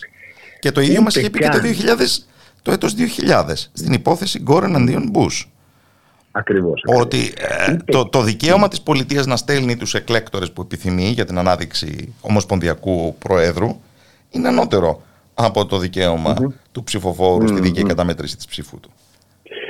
Ούτε καν. Ε, για, για, για, για, μάλλον, για να το θέσω, για να το, για να το θέσω ε, πιο σωστά. Ε, Κώστα, έχεις δίκιο ως προς αυτό, στο πνεύμα, αλλά ως προς, την, ως προς του- τους τεχνικούς όρους είναι λίγο πιο περίπλοκο. Δηλαδή, υπάρχουν πάρα πολλές και εξαιρετικά περίπλοκες αποφάσεις του δι- Ανωτάτου Δικαστηρίου που αφορούν ακριβώς αυτό που έθεσε στην Bush v. Gore, δηλαδή την κατανομή αρμοδιοτήτων μεταξύ του Ομοσπονδιακού κράτους και των πολιτιών. Έτσι. Αντίστοιχες αποφάσεις, παραδείγματος χάρη, υπάρχουν και σε εμάς με το Δικαστήριο της Ευρωπαϊκής Ένωσης. Πάρα πολλές. Και στις δύο αυτές περιπτώσεις, και το Δικαστήριο των ΗΠΑ και το Δικαστήριο της Ένωσης, ε, συνήθως μετά από μία πρώτη περίοδο, ας πούμε, έχει ταχθεί υπέρ της ομοσπονδιακής εξουσίας. Α την πούμε ομοσπονδιακή στην περίπτωση της Ευρωπαϊκής Ένωσης. Της διεύρυνσης των εξουσιών ναι. στο ομοσπονδιακό επίπεδο, ναι. Ακριβώς, ακριβώς. Και μάλιστα με εξαιρετικά διευρυμένες ερμηνείες του, του τι σημαίνουν οι εξουσίες αυτές. Στην περίπτωση της Ευρωπαϊκής Ένωσης, μάλλον και στο όριο των όσων έχουν προβλεφθεί από τις κοινοτικές συνθήκες. Εγώ θα έλεγα χωρίς καμία αμφιβολία και πέραν. Αλλά τέλος πάντων. Υπάρχει λοιπόν μια... δικαστικός ακτιβισμός και στο επίπεδο του Ευρωδικαστηρίου. το πούμε. Ναι, ναι, ναι, ναι, ναι. Αλλά αυτό είναι, αυτό είναι μια άλλη συζήτηση. Ε, Απλώς για να πω εδώ ειδικά. Και ίσως είναι εγγεγραμμένο μες στη δυναμική αυτών των θεσμών. Πολύ ενδιαφέρον ερώτημα. Αυτό είναι ένα πολύ καλό ερώτημα το οποίο προσπαθούν να το απαντήσουν διάφοροι νομικοί κάνοντας συνήθως μια ε, σύνθετη ε, ανάλυση διαφορετικών καθεστώτων ομοσπονδιακού σταματισμού. Ε, το κλασικό παράδειγμα του 19ου αιώνα, ας πούμε, μια που το έθεσες, ήταν από τη μία πλευρά η ΙΠΑ και από την άλλη η Ελβετία. Η Ελβετία είναι ένα εξαιρετικά ενδιαφέρον νομικό παράδειγμα γι' αυτό. Αλλά πριν πάμε ε, σε αυτό το ζήτημα, να πω μόνο το εξής. Στο συγκεκριμένη απόφαση, τα states rights τέθηκαν με εντελώς άλλο τρόπο. Δηλαδή, αυτοί δεν βγήκαν εδώ να πούνε ότι εμείς ερμηνεύουμε ε, το αν έχει αρμοδιότητα ε, το Ομοσπονδιακό κράτος να ρυθμίσει το ζήτημα της άμβλωση. Είπαν κάτι ακόμη, ακόμη πιο σκληρό. Δεν λέει τίποτα το Σύνταγμα μα παιδιά για την άμβλωση. Δεν υπάρχει νομικό, ε, δεν υπάρχει συνταγματικό δικαίωμα στην άμβλωση. Αφού λοιπόν δεν υπάρχει ομοσπονδιακό συνταγματικό δικαίωμα στην άμβλωση, τα states κάνουν ό,τι θέλουν. Δηλαδή, εδώ υπάρχει πλήρης ανυπαρξία δικαιώματος. Είναι ότι ένα κομμάτι το οποίο ήταν ρυθμισμένο για 50 χρόνια πλέον αφαιρείται πλήρω από τη σταματική ύλη. Είναι ένας τρόπος λοιπόν μέσα από τον οποίο μπορούν να δώσουν state rights χωρίς να χρειαστεί να μπουν καν στο να κάνουν το λεγόμενο dog whistling. Δεν χρειάζεται να, να ε, πώς το λένε, δώσουν... Το, το, το dog whistling, πώς να το μεταφράσουμε, είναι το, το υπόρρητο μήνυμα προς το, το πολιτικό μήνυμα, ακροατήριο του ναι. καθενός. Ναι. Ακριβώς. Δεν χρειάζεται καν να κάνει εδώ αυτό. Αυτό το οποίο είπαν εδώ είναι ότι δεν υφίσταται τίποτα και επομένως ε, δημοκρατικά νομοποιημένος νομοθέτης σε κάθε πολιτεία μπορεί να ρυθμίσει το ζήτημα αυτό κατά το δοκού. Πάμε όμως στο, στο ε, πολιτικό και στο γεωπολιτικό ζήτημα. Γιατί ναι, ναι, ναι, υπάρχει άφθονη υποκρισία και από την άλλη πλευρά. Θέλω να πω ότι οι διαμάχες σχετικές με τους λεγόμενους πολιτισμικούς πολέμους ή πολέμους αξιών ε, κινητοποιούν πάρα πολύ την δημόσια συζήτηση στην Αμερική τέτοιου τύπου διαμάχες, το δικαίωμα στην άμβλωση, στην αντισύλληψη, στον γκέι γάμο, τα σχετικά με την οπλοφορία, τη θανατική ποινή, ε, δημιουργώντας... Οι προσευχές σε δημόσια σχολεία. Δημιουργώντας την εικόνα μιας λυσαλέας αντιπαράθεσης, εκεί που βεβαίως υπάρχει μια όχι πάντα ομολογημένη βαθιά συνένεση σε πολύ πιο κρίσιμα ζητήματα της πολιτικής ύλης. Αυτό προφανώς αξιοποιείται και προεκλογικά εν ώψη των ενδιάμεσων εκλογών του Νοεμβρίου στην Αμερική. Ε, να συστρατευτούμε και πάλι όλοι γύρω από το Δημοκρατικό Κόμμα ώστε να διορίζει τους καλούς δικαστές ώστε να νομοθετήσει ομοσπονδιακά για την επανακατοχήρωση του δικαιώματος στην άμβλωση πράγμα που παραδόξως είχε αποφύγει να κάνει τόσα και τόσα χρόνια. Και αποκαλύπτεται ότι και ο ίδιος ο Τζο Μπάιντεν έχει μια μακρά ιστορία ως κοινοβουλευτικός στην ε, υπεράσπιση απόψεων που δεν ε, συγκλίνουν με την αναγνώριση του δικαιώματος στην άμβλωση. Ακριβώς, ακριβώς. Μέχρι και το 20, μάλιστα, το πρόγραμμά του έλεγε ο ίδιος, στι απόψεις του, εν ως ε, μέλος του Κογκρέσου, έλεγε ότι ήταν αντίθετος τουλάχιστον στο να καλύπτεται από την κοινωνική ασφάλιση που, εν πάση περιπτώσει, προσπέκτε αυτή που προσφέρεται, το Medicaid, το λεγόμενο στους πιο φτωχούς, να μπορούν να αποσμειωθούν με την άμβλωση. Που είναι μια πολύ πραγματική μορφή απαγόρευσης στην άμβλωση, αν σκεφτούμε από... πόσα κοινωνικά στρώματα μαστίζει η φτώχεια. Ναι. Ακριβώς, ακριβώς. Ακριβώς.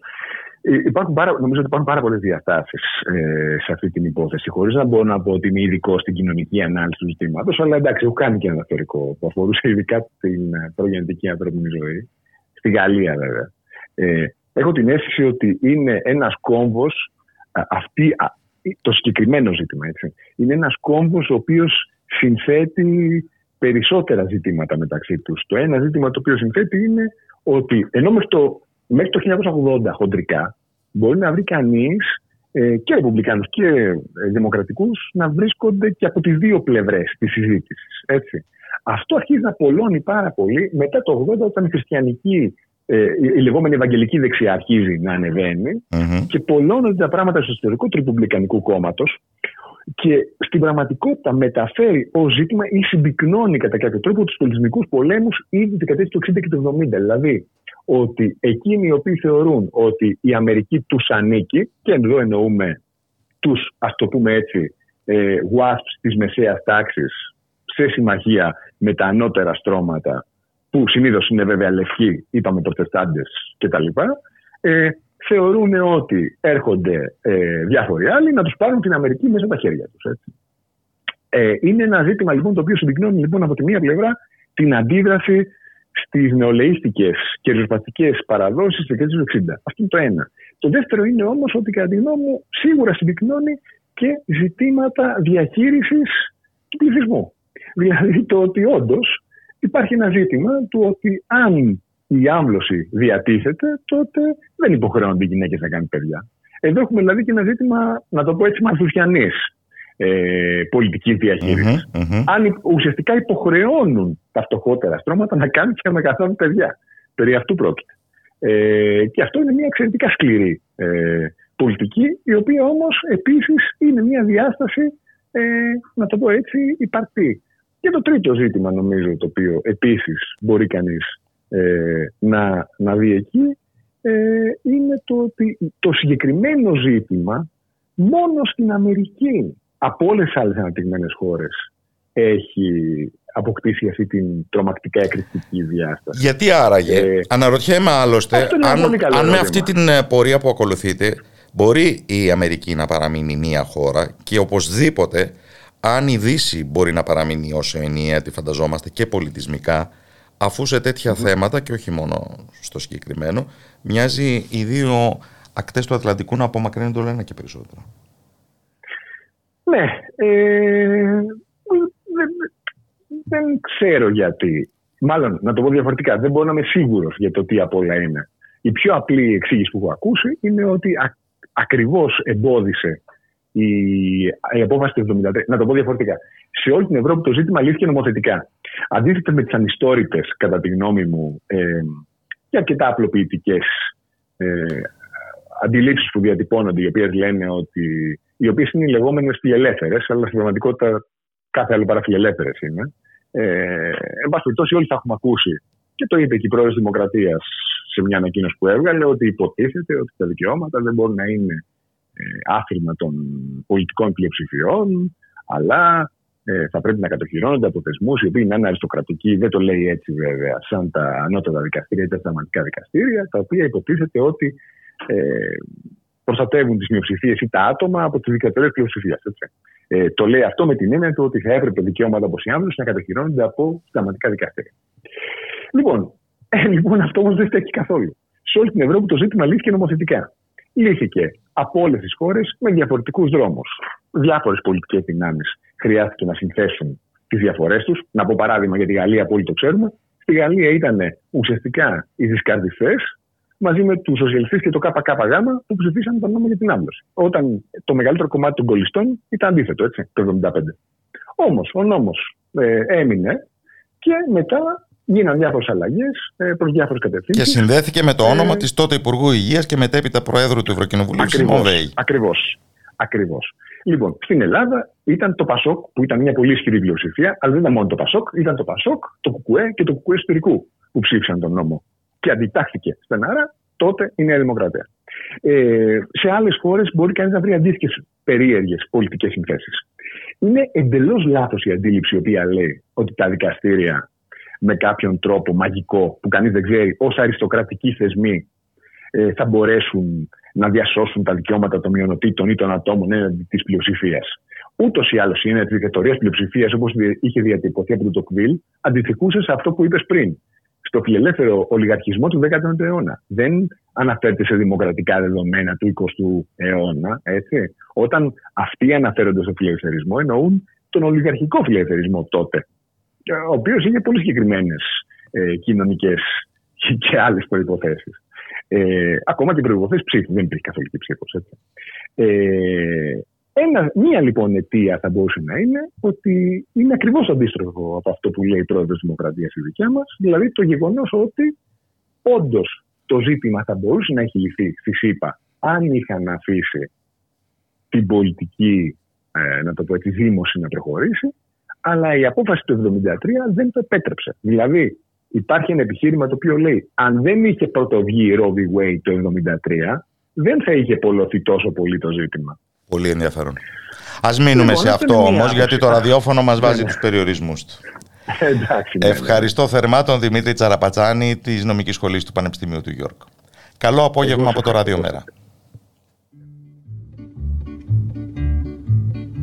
C'est à travers de larges grilles que les femelles du canton contemplaient un puissant gorille, sans souci du camp des ratons. Avec impudeur, c'est comme mère, lorgnait même un endroit précis que rigoureusement ma mère m'a défendu de nommer ici. Gare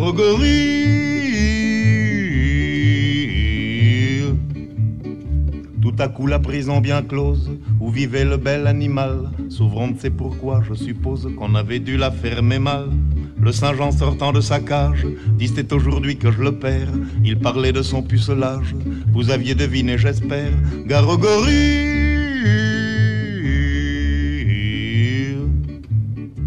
Patron de la ménagerie, Gris était perdu, nom de nom, c'est assommant car le gorille n'a jamais connu de guenon.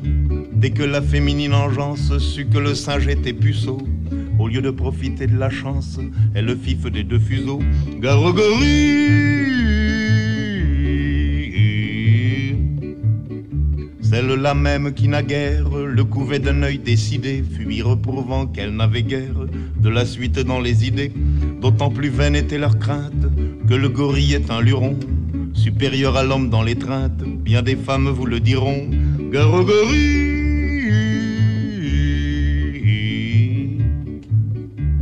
le monde se précipite, hors d'atteinte du Saint-Jean rut, sauf une vieille décrépite et un jeune juge en bois brut. Voyant que toutes se dérobent, le quadruman accéléra son dandinement vers les robes de la vieille et du magistrat. Garogorie Bas soupirait la centenaire qu'on put encore me désirer. Ce serait extraordinaire et pour tout dire inespéré. Le juge pensait impassible qu'on me prenne pour une guenon. C'est complètement impossible. La suite lui prouva que non. Garogorie. Supposez qu'un de vous puisse être comme le singe obligé de violer un juge ou une ancêtre. Lequel choisirait-il des deux? Qu'une alternative pareille, un de ces quatre jours mes choix, c'est j'en suis convaincu la vieille qui sera l'objet de mon choix. Garogorie.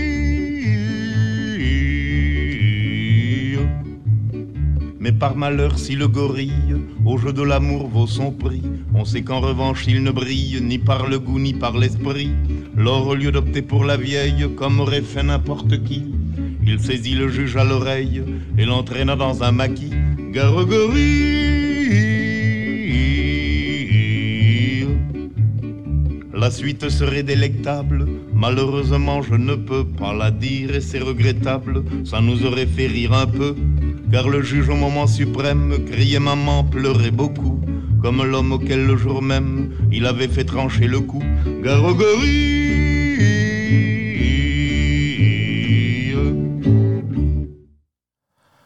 Προσοχή στο γορίλα μας προειδοποιούσε ο αξέχαστος Ζόρος Μπρασάς. Ε, εν προκειμένου όμως θα θέλαμε να στρέψουμε το ενδιαφέρον στον πολύ συζητημένο και ατυχήσαντα χιμπατζή. Αυτόν ο οποίος εξουδετερώθηκε μετά την ε, απόδρασή του από το Αττικό Ζωολογικό Πάρκο. Ε, είναι η ευκαιρία κατάλληλη για να ξαναδούμε πράγματα που λέγονται με μια ορισμένη ευκολία και οπωσδήποτε με μπόλικες ανθρωποκεντρικές προβολές πάνω στην άγρια ζωή. Όπως όταν βλέπουμε διαφόρους να μιλούν για το πάθος, για τη λευτεριά που κινητοποίησε τον ατυχήσαντα Χιμπατζή. Ε, ευκαιρία λοιπόν να δώσουμε τον λόγο και σε κάποιαν εξαιρετικά έμπειρη στα ζητήματα της προστασίας της άγριας ζωής. Καλωσορίζω στην εκπομπή την Μαρία Γανωτή της Άνιμα. Καλό απόγευμα από το Ράδιο Μέρα. Καλησπέρα σας. Πώς στέκεστε απέναντι στο επίκαιρο γεγονός που μας δίνει την αφορμή; Ως, ασχολούμε, ως ασχολούμενοι με την προστασία της άγριας ζωής. Με θλίψη, διότι είναι ένα θλιβερό γεγονός. για όλους. Ε, από εκεί και πέρα, ναι, επειδή είπατε κάτι πριν για το πάθος μου, για τη ελευθερία, δεν είναι αυτό το θέμα μας εδώ σε αυτή την περίπτωση. Ο έρημος ο Χιμπαντζής, από ό,τι μάθαμε, προσπάθησε να γλιτώσει από τους υπόλοιπους, οι οποίοι τον προπυλακίζανε και τον τραμπουκίζανε πολύ έντονα. Γιατί αυτό συμβαίνει όταν σε μια γέλη τα νεαρά αρσενικά ενηλικιώνονται, θέλουν να πάρουν την εξουσία και αυτό δεν συμβαίνει μόνο στους ανθρώπους λοιπόν με διάφορους τρόπους. Οι γορίλες είναι πολύ κοντά σε εμάς και οι χιμπατζίδες και σε αυτούς γίνεται το ίδιο ακριβώς. Ε, αυτό έγινε στο πάρκο από ό,τι μάθαμε και αν υπάρχει κάποια παράληψη, πιστεύω, σοβαρή, είναι ότι ίσως θα έπρεπε αυτή, αυτό να έχει προβλεφθεί με κάποιο τρόπο. Ότι κάποια στιγμή θα πρέπει ο, ο αρσενικός, ο κυρίαρχος να αποσυρθεί από την υπόλοιπη Αγέλη προκειμένου να συνεχιστεί ομαλά η ζωή της παρέας αυτής εκεί. Και το πρωτόκολλο που προέβλεπε άμεση θανάτωση του ζώου επειδή απομακρύνθηκε, πόσο λογικό είναι; Ε, εγώ δεν τα ξέρω. Αυτά δεν, δεν είναι δικιά μας δουλειά να ξέρουμε τα πρωτόκολλα των ζωολογικών κήπων. Ξέρω, ας πούμε, ιστορίες που έχω. Δεν ξέρω αν θυμάστε μια ιστορία με ένα γορίλα που ένα παιδάκι μπήκε στο χώρο του και τον πήρε καλιά ο γορίλας και το χάιδευε. Και το γορίλας, ο γορίλας εκτελέστηκε κατευθείαν. Διότι είναι πάρα πολύ δυνατά ζώα και δεν μπορεί να ρισκάρουν την ανθρώπινη ζωή οι φύλακες, υποθέτω. Τώρα, αν μπορούσε να αναρκωθεί, εάν ε, ήταν σε βολή, γιατί το αναισθητικό όπλο δεν, έχει τόσο, δεν είναι τόσο μακριά η βολή τόσο το άλλο όπλο. Αν υπήρχε κίνδυνος και τα λοιπά, αυτά υποτίθεται θα γίνει και μια έρευνα, θα βγει ένα πόρισμα. Δεν ξέρω, είναι πάρα πολύ. Φαντάζομαι δηλαδή τα παιδιά που βρεθήκαν σε αυτή τη θέση, οι φύλακες του των ζώων και οι φροντιστές, πρέπει να είναι πάρα πολύ δυστυχή μετά από αυτή την υπόθεση, γιατί ξέρω ότι όλα αυτά τα χρόνια τα φροντίζουν με αγάπη, παρότι υπάρχουν και αντίθετες απόψεις. Αλλά ξέρω ότι αγαπάνε αυτά τα ζώα. Αισθάνομαι όση ώρα τα συζητάμε όμως όλα ναι. αυτά, σαν να έχει προβληθεί η ασφαλιοκεντρική λογική που όλο και περισσότερο έτσι κι αλλιώς διέπει τα ανθρώπινα πράγματα πάνω και στα ίδια τα ζώα. Δηλαδή, ε, ότι το, κάθε φορά που το ζώο θα παρεκκλίνει από τα προβλεπόμενα, από εμάς προβλεπόμενα, θα αντιμετωπίζεται ως απειλή ασφαλείας σαν να ήταν αμολυτός ναι. τρομοκράτης. Δυστυχώς έτσι είναι, δεν είναι η μόνη περίπτωση και ούτε μόνο με τα ζώα συμβαίνει αυτό. Μα από τους ανθρώπους ξεκίνησε. Οι ίδιοι άνθρωποι, οι ίδιοι άνθρωποι που τώρα ορίονται, ας πούμε, γιατί έγινε αυτό, αν είχε πάθει το παραμικρό ένας άνθρωπος, θα ορίονταν για κάτι άλλο, ότι δεν, εγκληματική ενέργεια και έπρεπε να είχε βρεθεί λύση και να θανατωθεί το ζώο. Ναι, αλλά υπάρχει ένα αλλά... ολοένα και μεγαλύτερο ποσοστό συμπολιτών μας που αρνείται να πάρει θέση σε αυτό το δίλημα λέγοντας ότι κακώς υπάρχουν τέτοιοι ζωολογικοί κήποι ούτως ή άλλως; Ναι, αυτό είναι όμως, αυτό όμως είναι ένα θέμα που έχει να κάνει με μια ιδεολογική τοποθέτηση καταρχήν. Ε, Γιατί ιδεολογική; Εμείς ναι, γιατί για, το, για την η ελευθερία και η ευζοία και όλο αυτό το πράγμα στήθεται. Για το μεταξύ, το θέμα της ευζοίας και της ελευθερίας δεν ταυτίζονται και αυτή είναι η πλάκα. Διότι στους ζωολογικούς κήπους τα ζώα ζουν πιο πολλά χρόνια όταν είναι καλή ζωολογική κήπη από ότι ζουν ελεύθερα. Αυτό είναι γνωστό. Δηλαδή, πάντα λέμε πόσα χρόνια ζει ξέρω εγώ, αυτό το ζώο. Έξω ζει 20, στην εχμαλωσία σε ζωολογικό κήπο μπορεί να ζήσει μέχρι και 40-50 είναι δύσκολα θέματα αυτά. Δεν, είναι πολύ, δεν μπορείς εύκολα να πεις ότι είναι έτσι ή αλλιώς. Εμείς θα θέλαμε να υπάρχουν ζωολογικά πάρκα τα οποία να κάνουν έρευνα, να, να ασχολούνται με τη διατήρηση σπάνιων ειδών, με φιλοξενία μη απελευθερώσιμων ειδών της πανάγριας πανίδας, ας πούμε δικά μας ζώα τα οποία δεν μπορούν να απελευθερωθούν. Από εκεί και πέρα όμως εγώ δεν ξέρω πώς θα μπορούσε σε μια κοινωνία καπιταλιστική ένα τέτοιο πράγμα να συντηρηθεί. Και Προφανώς μόνο με εμπλοκή του δημοσίου. Ναι, και το δημόσιο δεν είναι τρομερά αξιόπιστος φορέας για μένα πλέον. Βλέπω δηλαδή τι, τι γίνεται όπου βάζει το χεράκι του. Δεν φαίνεται πολύ προοδευτικό αυτό που είπε. Ε. Όχι, σκέφτομαι όμως ότι προς το παρόν αυτό που κυριαρχεί εγχωρίως και διεθνώς είναι η ιδιωτική πρωτοβουλία. Η οποία θα επιβάλλει τη δική της λογική. Που δεν μπορεί παρά να είναι στρεβλωτική σε σχέση με τις ανάγκες της άγριας ζωής ή μήπως όχι. είναι γιατί για, να, για να βγάλει λεφτά ένα ζωολογικό πάρκο θα πρέπει να έχει ένα στοιχείο της διασκεδαστηρίου, διασκεδαστήριο. Να πάει κάποιος εκεί και να διασκεδάσει εκτός από το να μάθει ας πούμε ή να θαυμάσει.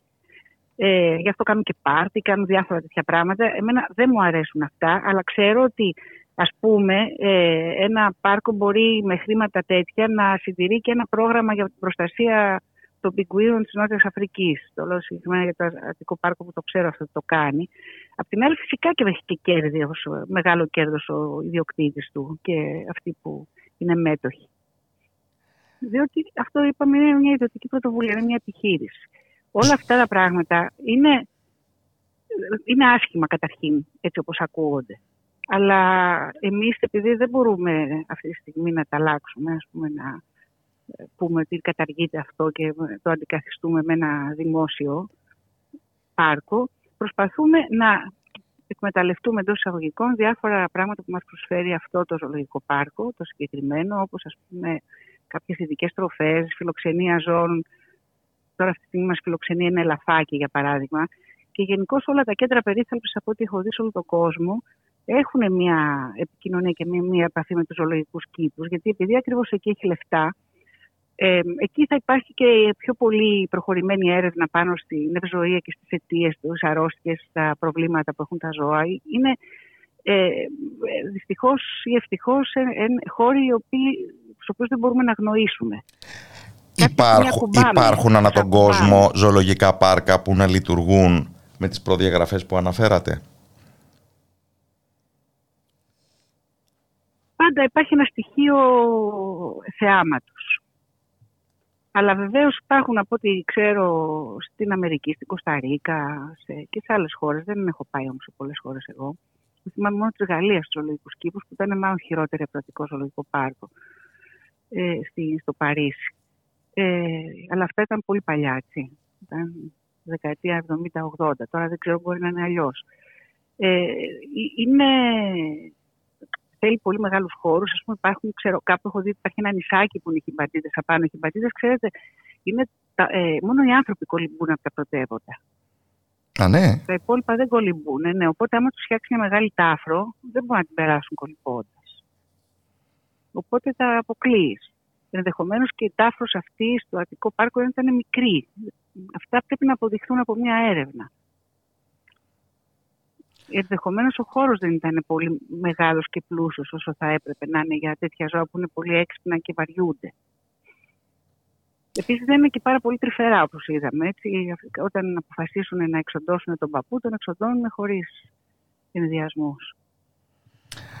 Αναρωτιέμαι αν αυτή η συζήτηση περί ελευθερίας μεταφερόμενη στα ζώα συγκεφαλαιώνει πόσες άλλες ανθρωπομορφικές προβολές που κάνει η σύγχρονη φιλοζωία σε βαθμό κάποτε πολύ συζητήσιμο.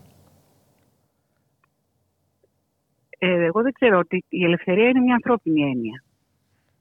Δεν πιστεύω ότι ένα ζώο έχει πάθος για ελευθερία. Απλώς είναι, είναι, είναι ελεύθερο, αλλά είναι δεν αυτό είναι που είναι. κάποια ιδεολογία περί ελευθερίας. Ναι. Είναι έξω, είναι αυτό που είναι και επίσης αν σε ένα ζώο εξασφαλίσεις την, ε, ε, την ηρεμία του, την ασφάλειά του και το φαγητό του, δεν τον νοιάζουν και πολλά πράγματα παραπέρα. Ατυχώς δηλαδή, φοβάμαι αυτό ισχύει και στα ανθρώπινα ζώα, πολύ συχνά. Ναι, αλλά έχουν πολλές ιδεολογίες. Πάλι καλά. Αυτό μας χωρίζει από την άγρια ζωή. Μπορεί να το δούμε και έτσι. Ευχαριστώ θερμά την Μαρία Γανωτή της Άνιμα. Καλό απόγευμα από το Ράδιο Μέρα. Γεια σας.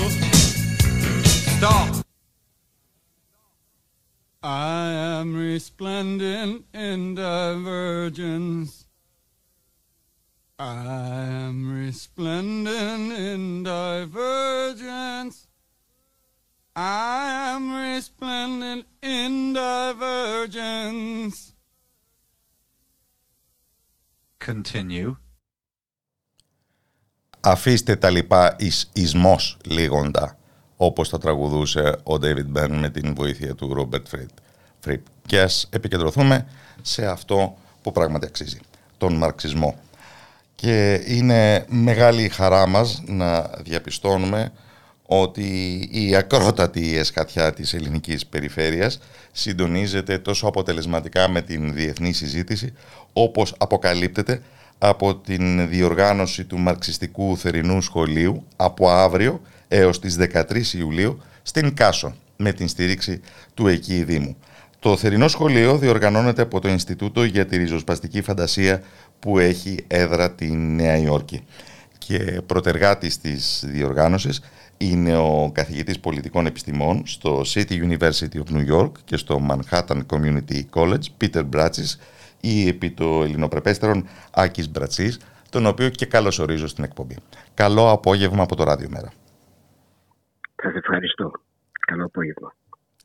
Διεθνές Μαρξιστικό Θερινό Σχολείο με την συμμετοχή φοιτητών και καθηγητών από τις Ηνωμένες Πολιτείες, τον Καναδά, την Βρετανία, την Ιαπωνία, την Ισπανία, την Τουρκία, την Παλαιστίνη, την Παραγουάη και την Ελλάδα. Ακούγεται τολμηρό εγχείρημα και κάπως εξαντρίκ μήπως. Αναρωτιέμαι ε, πώς το αγκαλιάζει η τοπική κοινωνία.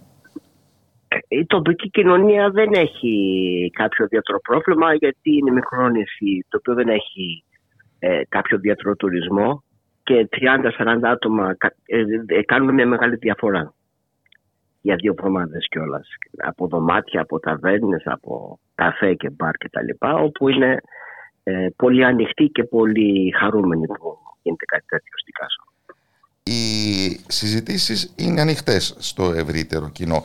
Είχατε ξανά την εμπειρία διοργάνωσης στην Κάσο; Ε, ναι, δεν είναι η πρώτη σας χρονιά. Κάποια, όχι, δεν είναι η πρώτη χρονιά. Είναι η πρώτη χρονιά για το Μαξιτικό Θερινό Σχολείο. Αλλά σε προηγούμενα καλοκαίρια ε, είχα ένα πρόγραμμα μέσα από το CUNY, το City University, καλοκαιρινό μάθημα, που ερχόμασταν με τους φοιτητές για ένα μήνα ε, και διαβάζαμε Αριστοτέλη και Πλάτωνα λιγότερο το πρόγραμμα Thinking with the Greeks. Ε, το οποίο δεν έχει γίνει τώρα για κάποια καλοκαίρια λόγω πανδημίας. Ε, ύστερα το 10 είχαμε κάνει επίσης και ένα συνέδριο ε, μαξιστικό εδώ, η κρίση της πολιτικής, που είχε, είχαν διάφορη συμμετοχή και από Καναδά πάλι και από Βραζιλία και διάφορα μέρη, το οποίο ήταν πολύ πετυχημένο και είχαν πει οι πιο πολλοί που είχαν έρθει, του χρόνου το ξανακάνουμε και ξαναγίνει και του χρόνου. Γλυκάθηκαν λοιπόν οι συμμετέχοντες, γλυκάθηκαν και οι κάσοι για να το θέτει υπό την αιγίδα του ο Δήμος.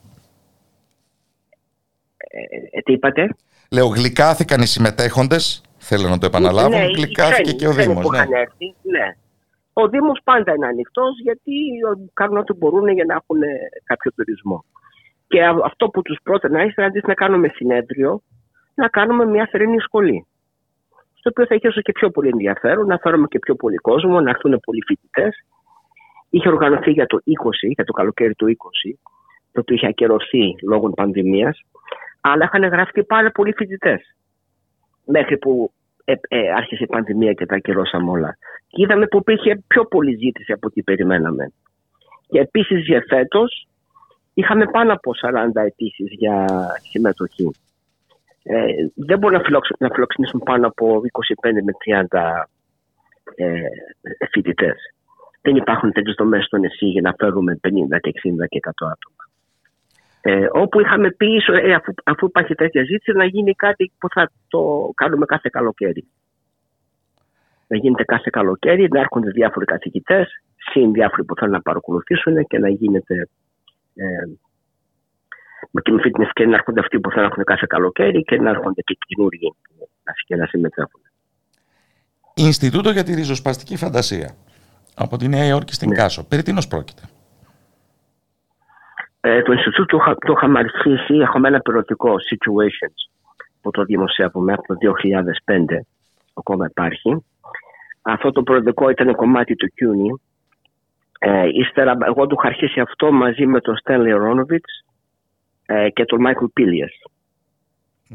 Ε, σε κάποια φάση ο Ρόνοβιτ ήταν να, να, θα έβγαινε σε σύνταξη από το Πανεπιστήμιο και δημιουργήσαμε αυτό το Ινστιτούτο σαν καινούριο ε, σπίτι για το προεδρικό συν διάφορα άλλα που κάναμε, σεμινάρια και ε, συνέδρια και, και τα λοιπά.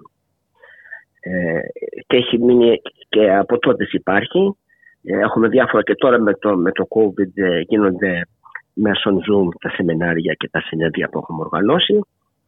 Ε, και είχαμε αποφασίσει να, να κάνουμε και θερινή σχολή ένα κομμάτι από αυτά που οργανώνουμε. Και έχει σχέση με την Κάσο, γιατί εγώ καταγωγή μου είναι από την Κάσο και έχω σπίτι εδώ. Και, είχα, και αφού είχαμε οργανώσει και άλλα καλοκαιρινά προγράμματα εδώ, ήξερα που ήταν δυνατόν να μπορείς να φέρεις κόσμο για δύο εβδομάδες χωρίς να είναι πολύ ακριβό. Ε, ε, τα δίδακτρα που καλύπτει και δωμάτιο, μονοκλίνο δωμάτιο και το φαγητό, είναι 1100 δολάρια για δύο Και για τους φοιτητές που έχουν κάποια οικονομική ανάγκη, έχουμε και δυνατότητες να βοηθήσουν. Επίσης, μας μας είχε βοηθήσει και το ε, Ινστιτούτο του Herbert Marcuse με κάποια λεφτά. Μας υποστηρίζουν.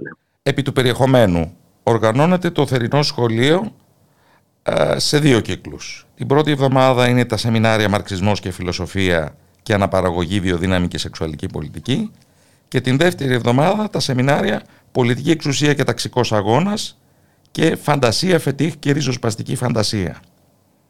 Μάλιστα. Μιλήστε μας για τις θεωρητικές σας προτεραιότητες στο να διαμορφώνετε κατά αυτόν τον τρόπο την ύλη. Κοίτα, αυτά αναλόγως με ποιοι είναι αυτοί που ήταν ε, διαθέσιμοι αυτό να διδάσκουν, ε, αποφασίσανε και τι, τι, θέλουν να, τι, τι μαθήματα θέλουν να κάνουν. Ε, το μαρξισμό και φιλοσοφία και πάντα το βάζουμε αυτή τη σειρά πρώτο μαρξισμό και ύστερα φιλοσοφία ε, δεν είναι πολλά μαζί γιατί έχουμε κάποιοι που διδάσκουν εδώ όπως η Κιαρίνα Κορδέλα ε, είναι σπινοζιανοί ε, μαρξιστές και έχουν μια ε, παράδοση που, που υποστηρίζουν. Έχουμε και αγγελιανούς ε, ε, επίσης. Ε, Σπινοζική και γελιανή, ωραία συνύπαρξη. Ναι, ναι, είμαστε ανοιχτοί σε, σε όλους. Ε, ε, Επίσης, η στράση σεξουαλικότητα και αναπαραγωγή είναι πολύ επίκαιρο. Υπάρχει μια κρίση αναπαραγωγής, υπάρχει θέμα ε, και συζητούσαμε ε, ήδη στην εκπομπή για το δικαίωμα στην άμβλωση και το Αμερικανικό ναι, Ανώτατο Δικαστήριο. Ακριβώς. Επίκαιρο δεν θα πει τίποτα, ναι. Ναι. Και εκεί έχουμε ο, από την Αγγλία έρχεται ο Paul Reynolds που είναι ειδικό σε κάποια τέτοια θέματα, όπως και κάποιοι άλλοι.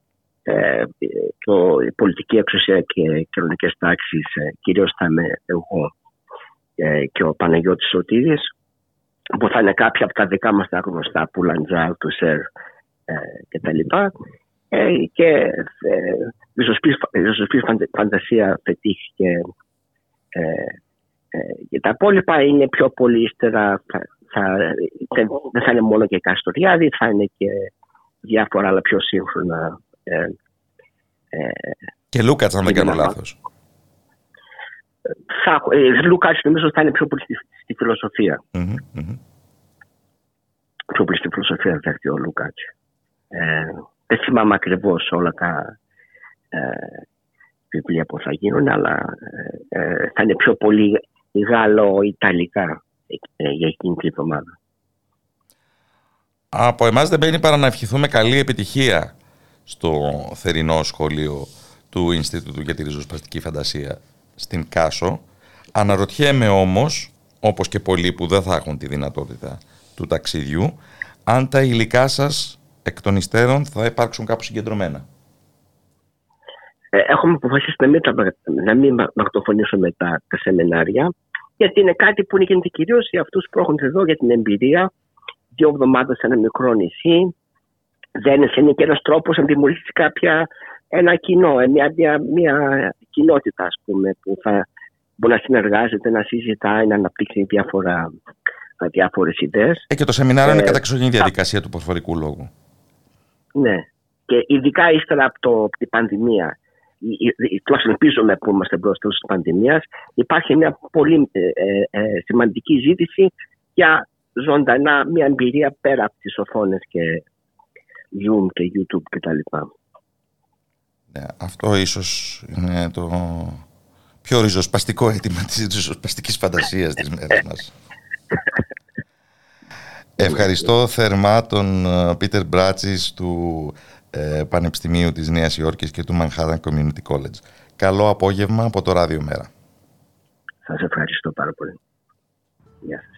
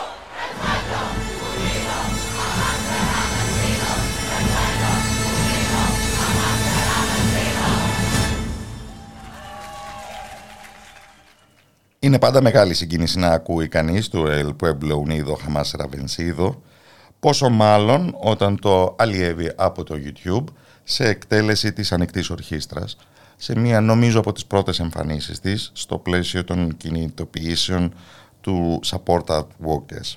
Και ο εκ των εμψυχωτών της ανοιχτής ορχήστρας, Γιάννης Σταυλάς, τυχαίνει επίσης να είναι ένας από τους καλλιτέχνες που υλοποιούν και εμψυχώνουν το δικό μας μεταμπουλούκι. Διότι τίποτα δεν λέγεται σε αυτήν την εκπομπή χωρίς το ίδιο τελές κίνητρο της αυτοδια... αυτοδιαφήμισης. Και έχοντας πίσω του τους πρώτους σταθμούς, τη Λάρισα και τη Θεσσαλονίκη, το μεταμπουλούκι πρόκειται τη Δευτέρα να βρίσκεται στα Χανιά και την Τρίτη στο Ηράκλειο. Με την Αυγερινή Γάτση, τον Δημήτρη Μιστακίδη και την Τριάδα του Κωνσταντίνου Πουλή, του Σπύρου Γραμμένου και του Γιάννη Ταυλά, τον οποίο και καλωσορίζω στην εκπομπή. Καλό απόγευμα από το Ράδιο Μέρα. Καλό απόγευμα, γεια σας. Ας ξεκινήσουμε από τα πιο δικά μας. Πώς αξιολογείται τώρα η εμπειρία του Μεταμπουλουκιού; Ε, μου αρέσει πάρα πολύ η ιδέα του είναι ένα φεστιβάλ το οποίο είναι κινούμενο. Δηλαδή αυτό, δηλαδή ότι είμαστε ένα μπουλούκι και πάμε από πόλη σε πόλη. Αυτό να ήταν, ξέρω εγώ, για δύο μέρες κάπου σταθερά. Και η αλληλαπίδραση με το κοινό σε μια μουσική θεματική ιδιόμορφα ταιριασμένη. Από τα Σμυρνέικα και τη μνήμη των 100 χρόνων από τη μικρασιατική καταστροφή, υπό γυναικεία οπτική, στα ρεμπέτικα της ναι. ελληνοαμερικάνικης μετανάστευσης και στο πιο μπριόζικο οπωσδήποτε πρόγραμμα ε, που κάνετε με τον Κωνσταντίνο Πουλή και το Σπύρο Γραμμένο. Ακριβώς, ακριβώς. Ε, το, η Αυγερινή και ο Δημήτρης θα έλεγα ότι δημιουργούν μια μυσταγωγία στην αρχή, δηλαδή έτσι όπως το έχω παρακολουθήσει και εγώ δύο φορές ε, ως θεατής τριών Είναι έτσι, σε ησυχάζει, σε ταξιδεύει, σκέφτεσαι, δηλαδή σου δημιουργεί εικόνες, ε, ειδικά και όλα στο Αμέρικα σε πάει κυριολεκτικά αλλού. Και μετά αλλάζει το, αλλάζει το κλίμα και ερχόμαστε λίγο στη, στη σύγχρονη πραγματικότητα με εμάς. Οπότε νομίζω ότι κάνει και ένα, έναν κύκλο από, από διάθεση όλο το φεστιβάλ. Και βέβαια πολιτικά αγγίζει ε, πολύ ε, ευαίσθητες χορδές, επίκαιρες θα έλεγα, από την υποτίθεται οικειοθελή μετανάστευση δικών μας ανθρώπων σε παλιότερους καιρούς, στην ε, εξαναγκασμένη αλλαγή εστίας της προσφυγιάς εν μέσω πολέμου πριν από 100 χρόνια με απόϊχους όμως τωρινούς από άλλες εξαναγκασμένες μετακινήσεις πληθυσμών πολύ κοντά μας.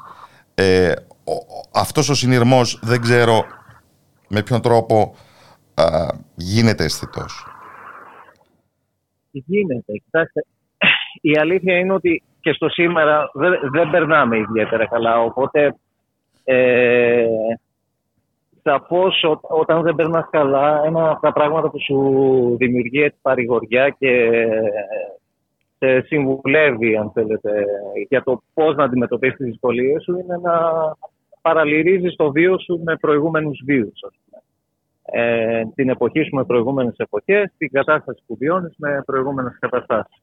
Οπότε νομίζω ότι σίγουρα όποιος ε, παρακολουθήσει κάνει συνειρμούς και παραλυρισμού.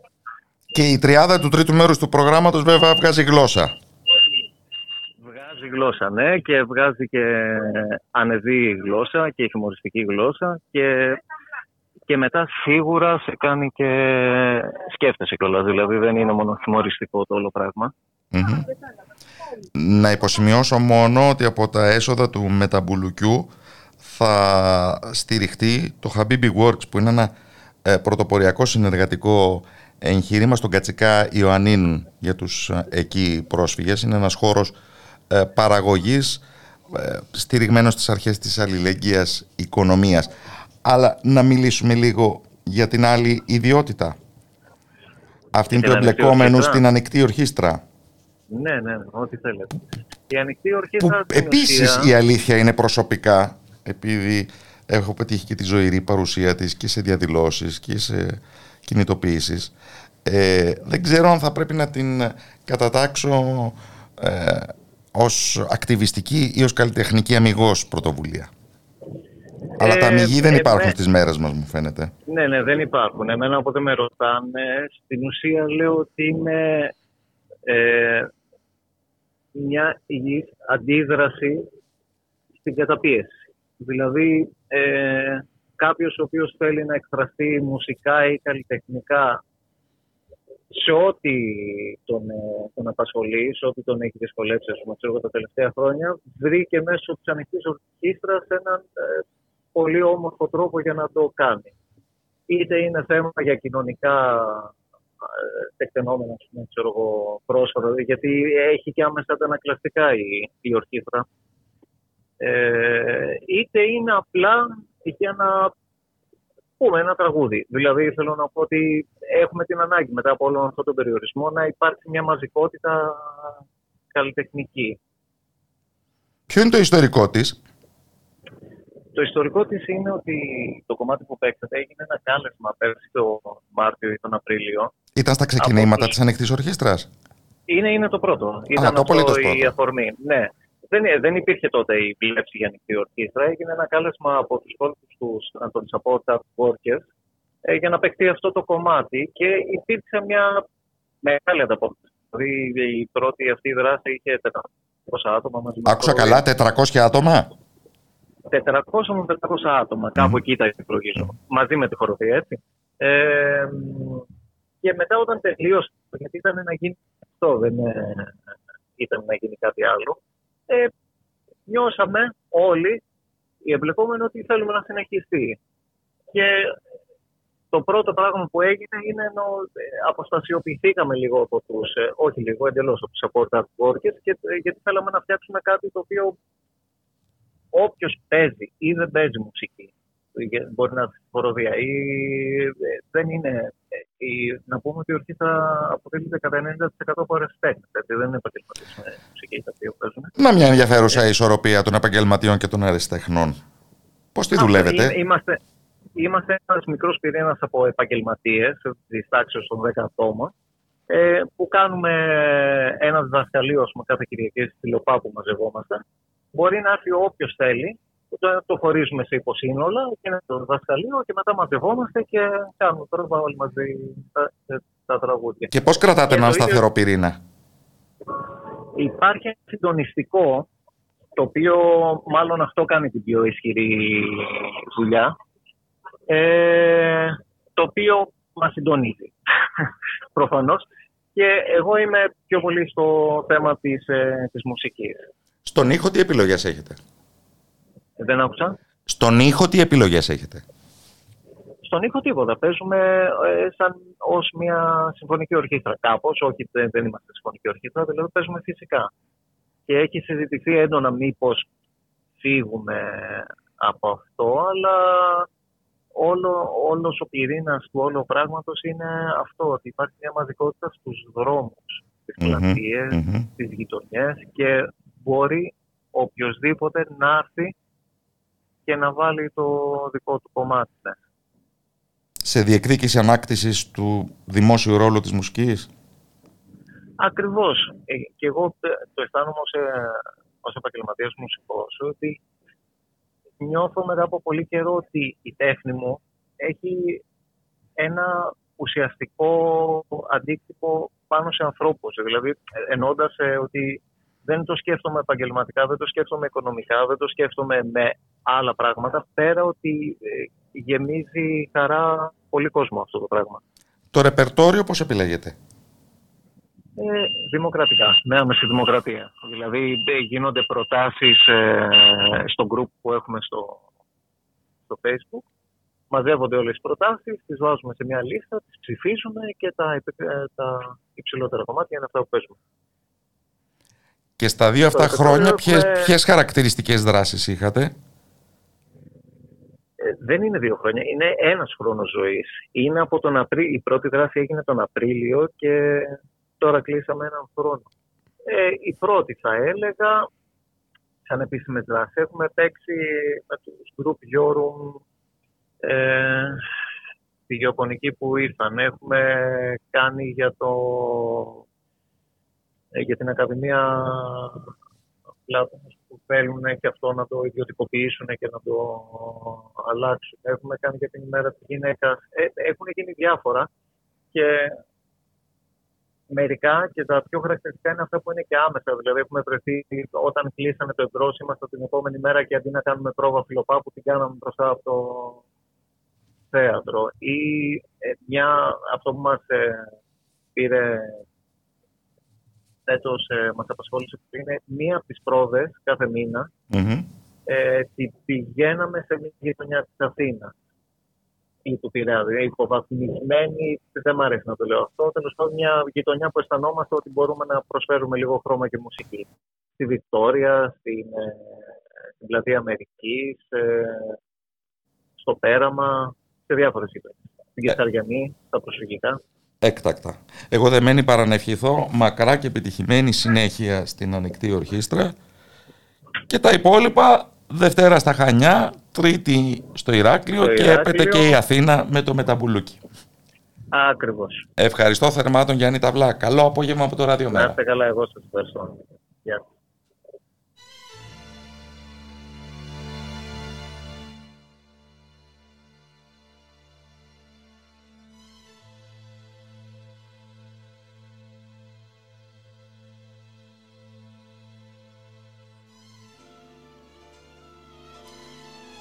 Και ευχαριστούμε όλες και όλες εσάς, φίλες και φίλοι του Ραδιομέρα, από τον Κώστα Ράπτη που ήταν στα μικρόφωνα και την Χαραστόκα που ήταν στη ρύθμιση του ήχου. Πολλές ευχές για τη συνέχεια. Εμείς την επόμενη Τετάρτη κατά το σύνηθες. Να είστε καλά.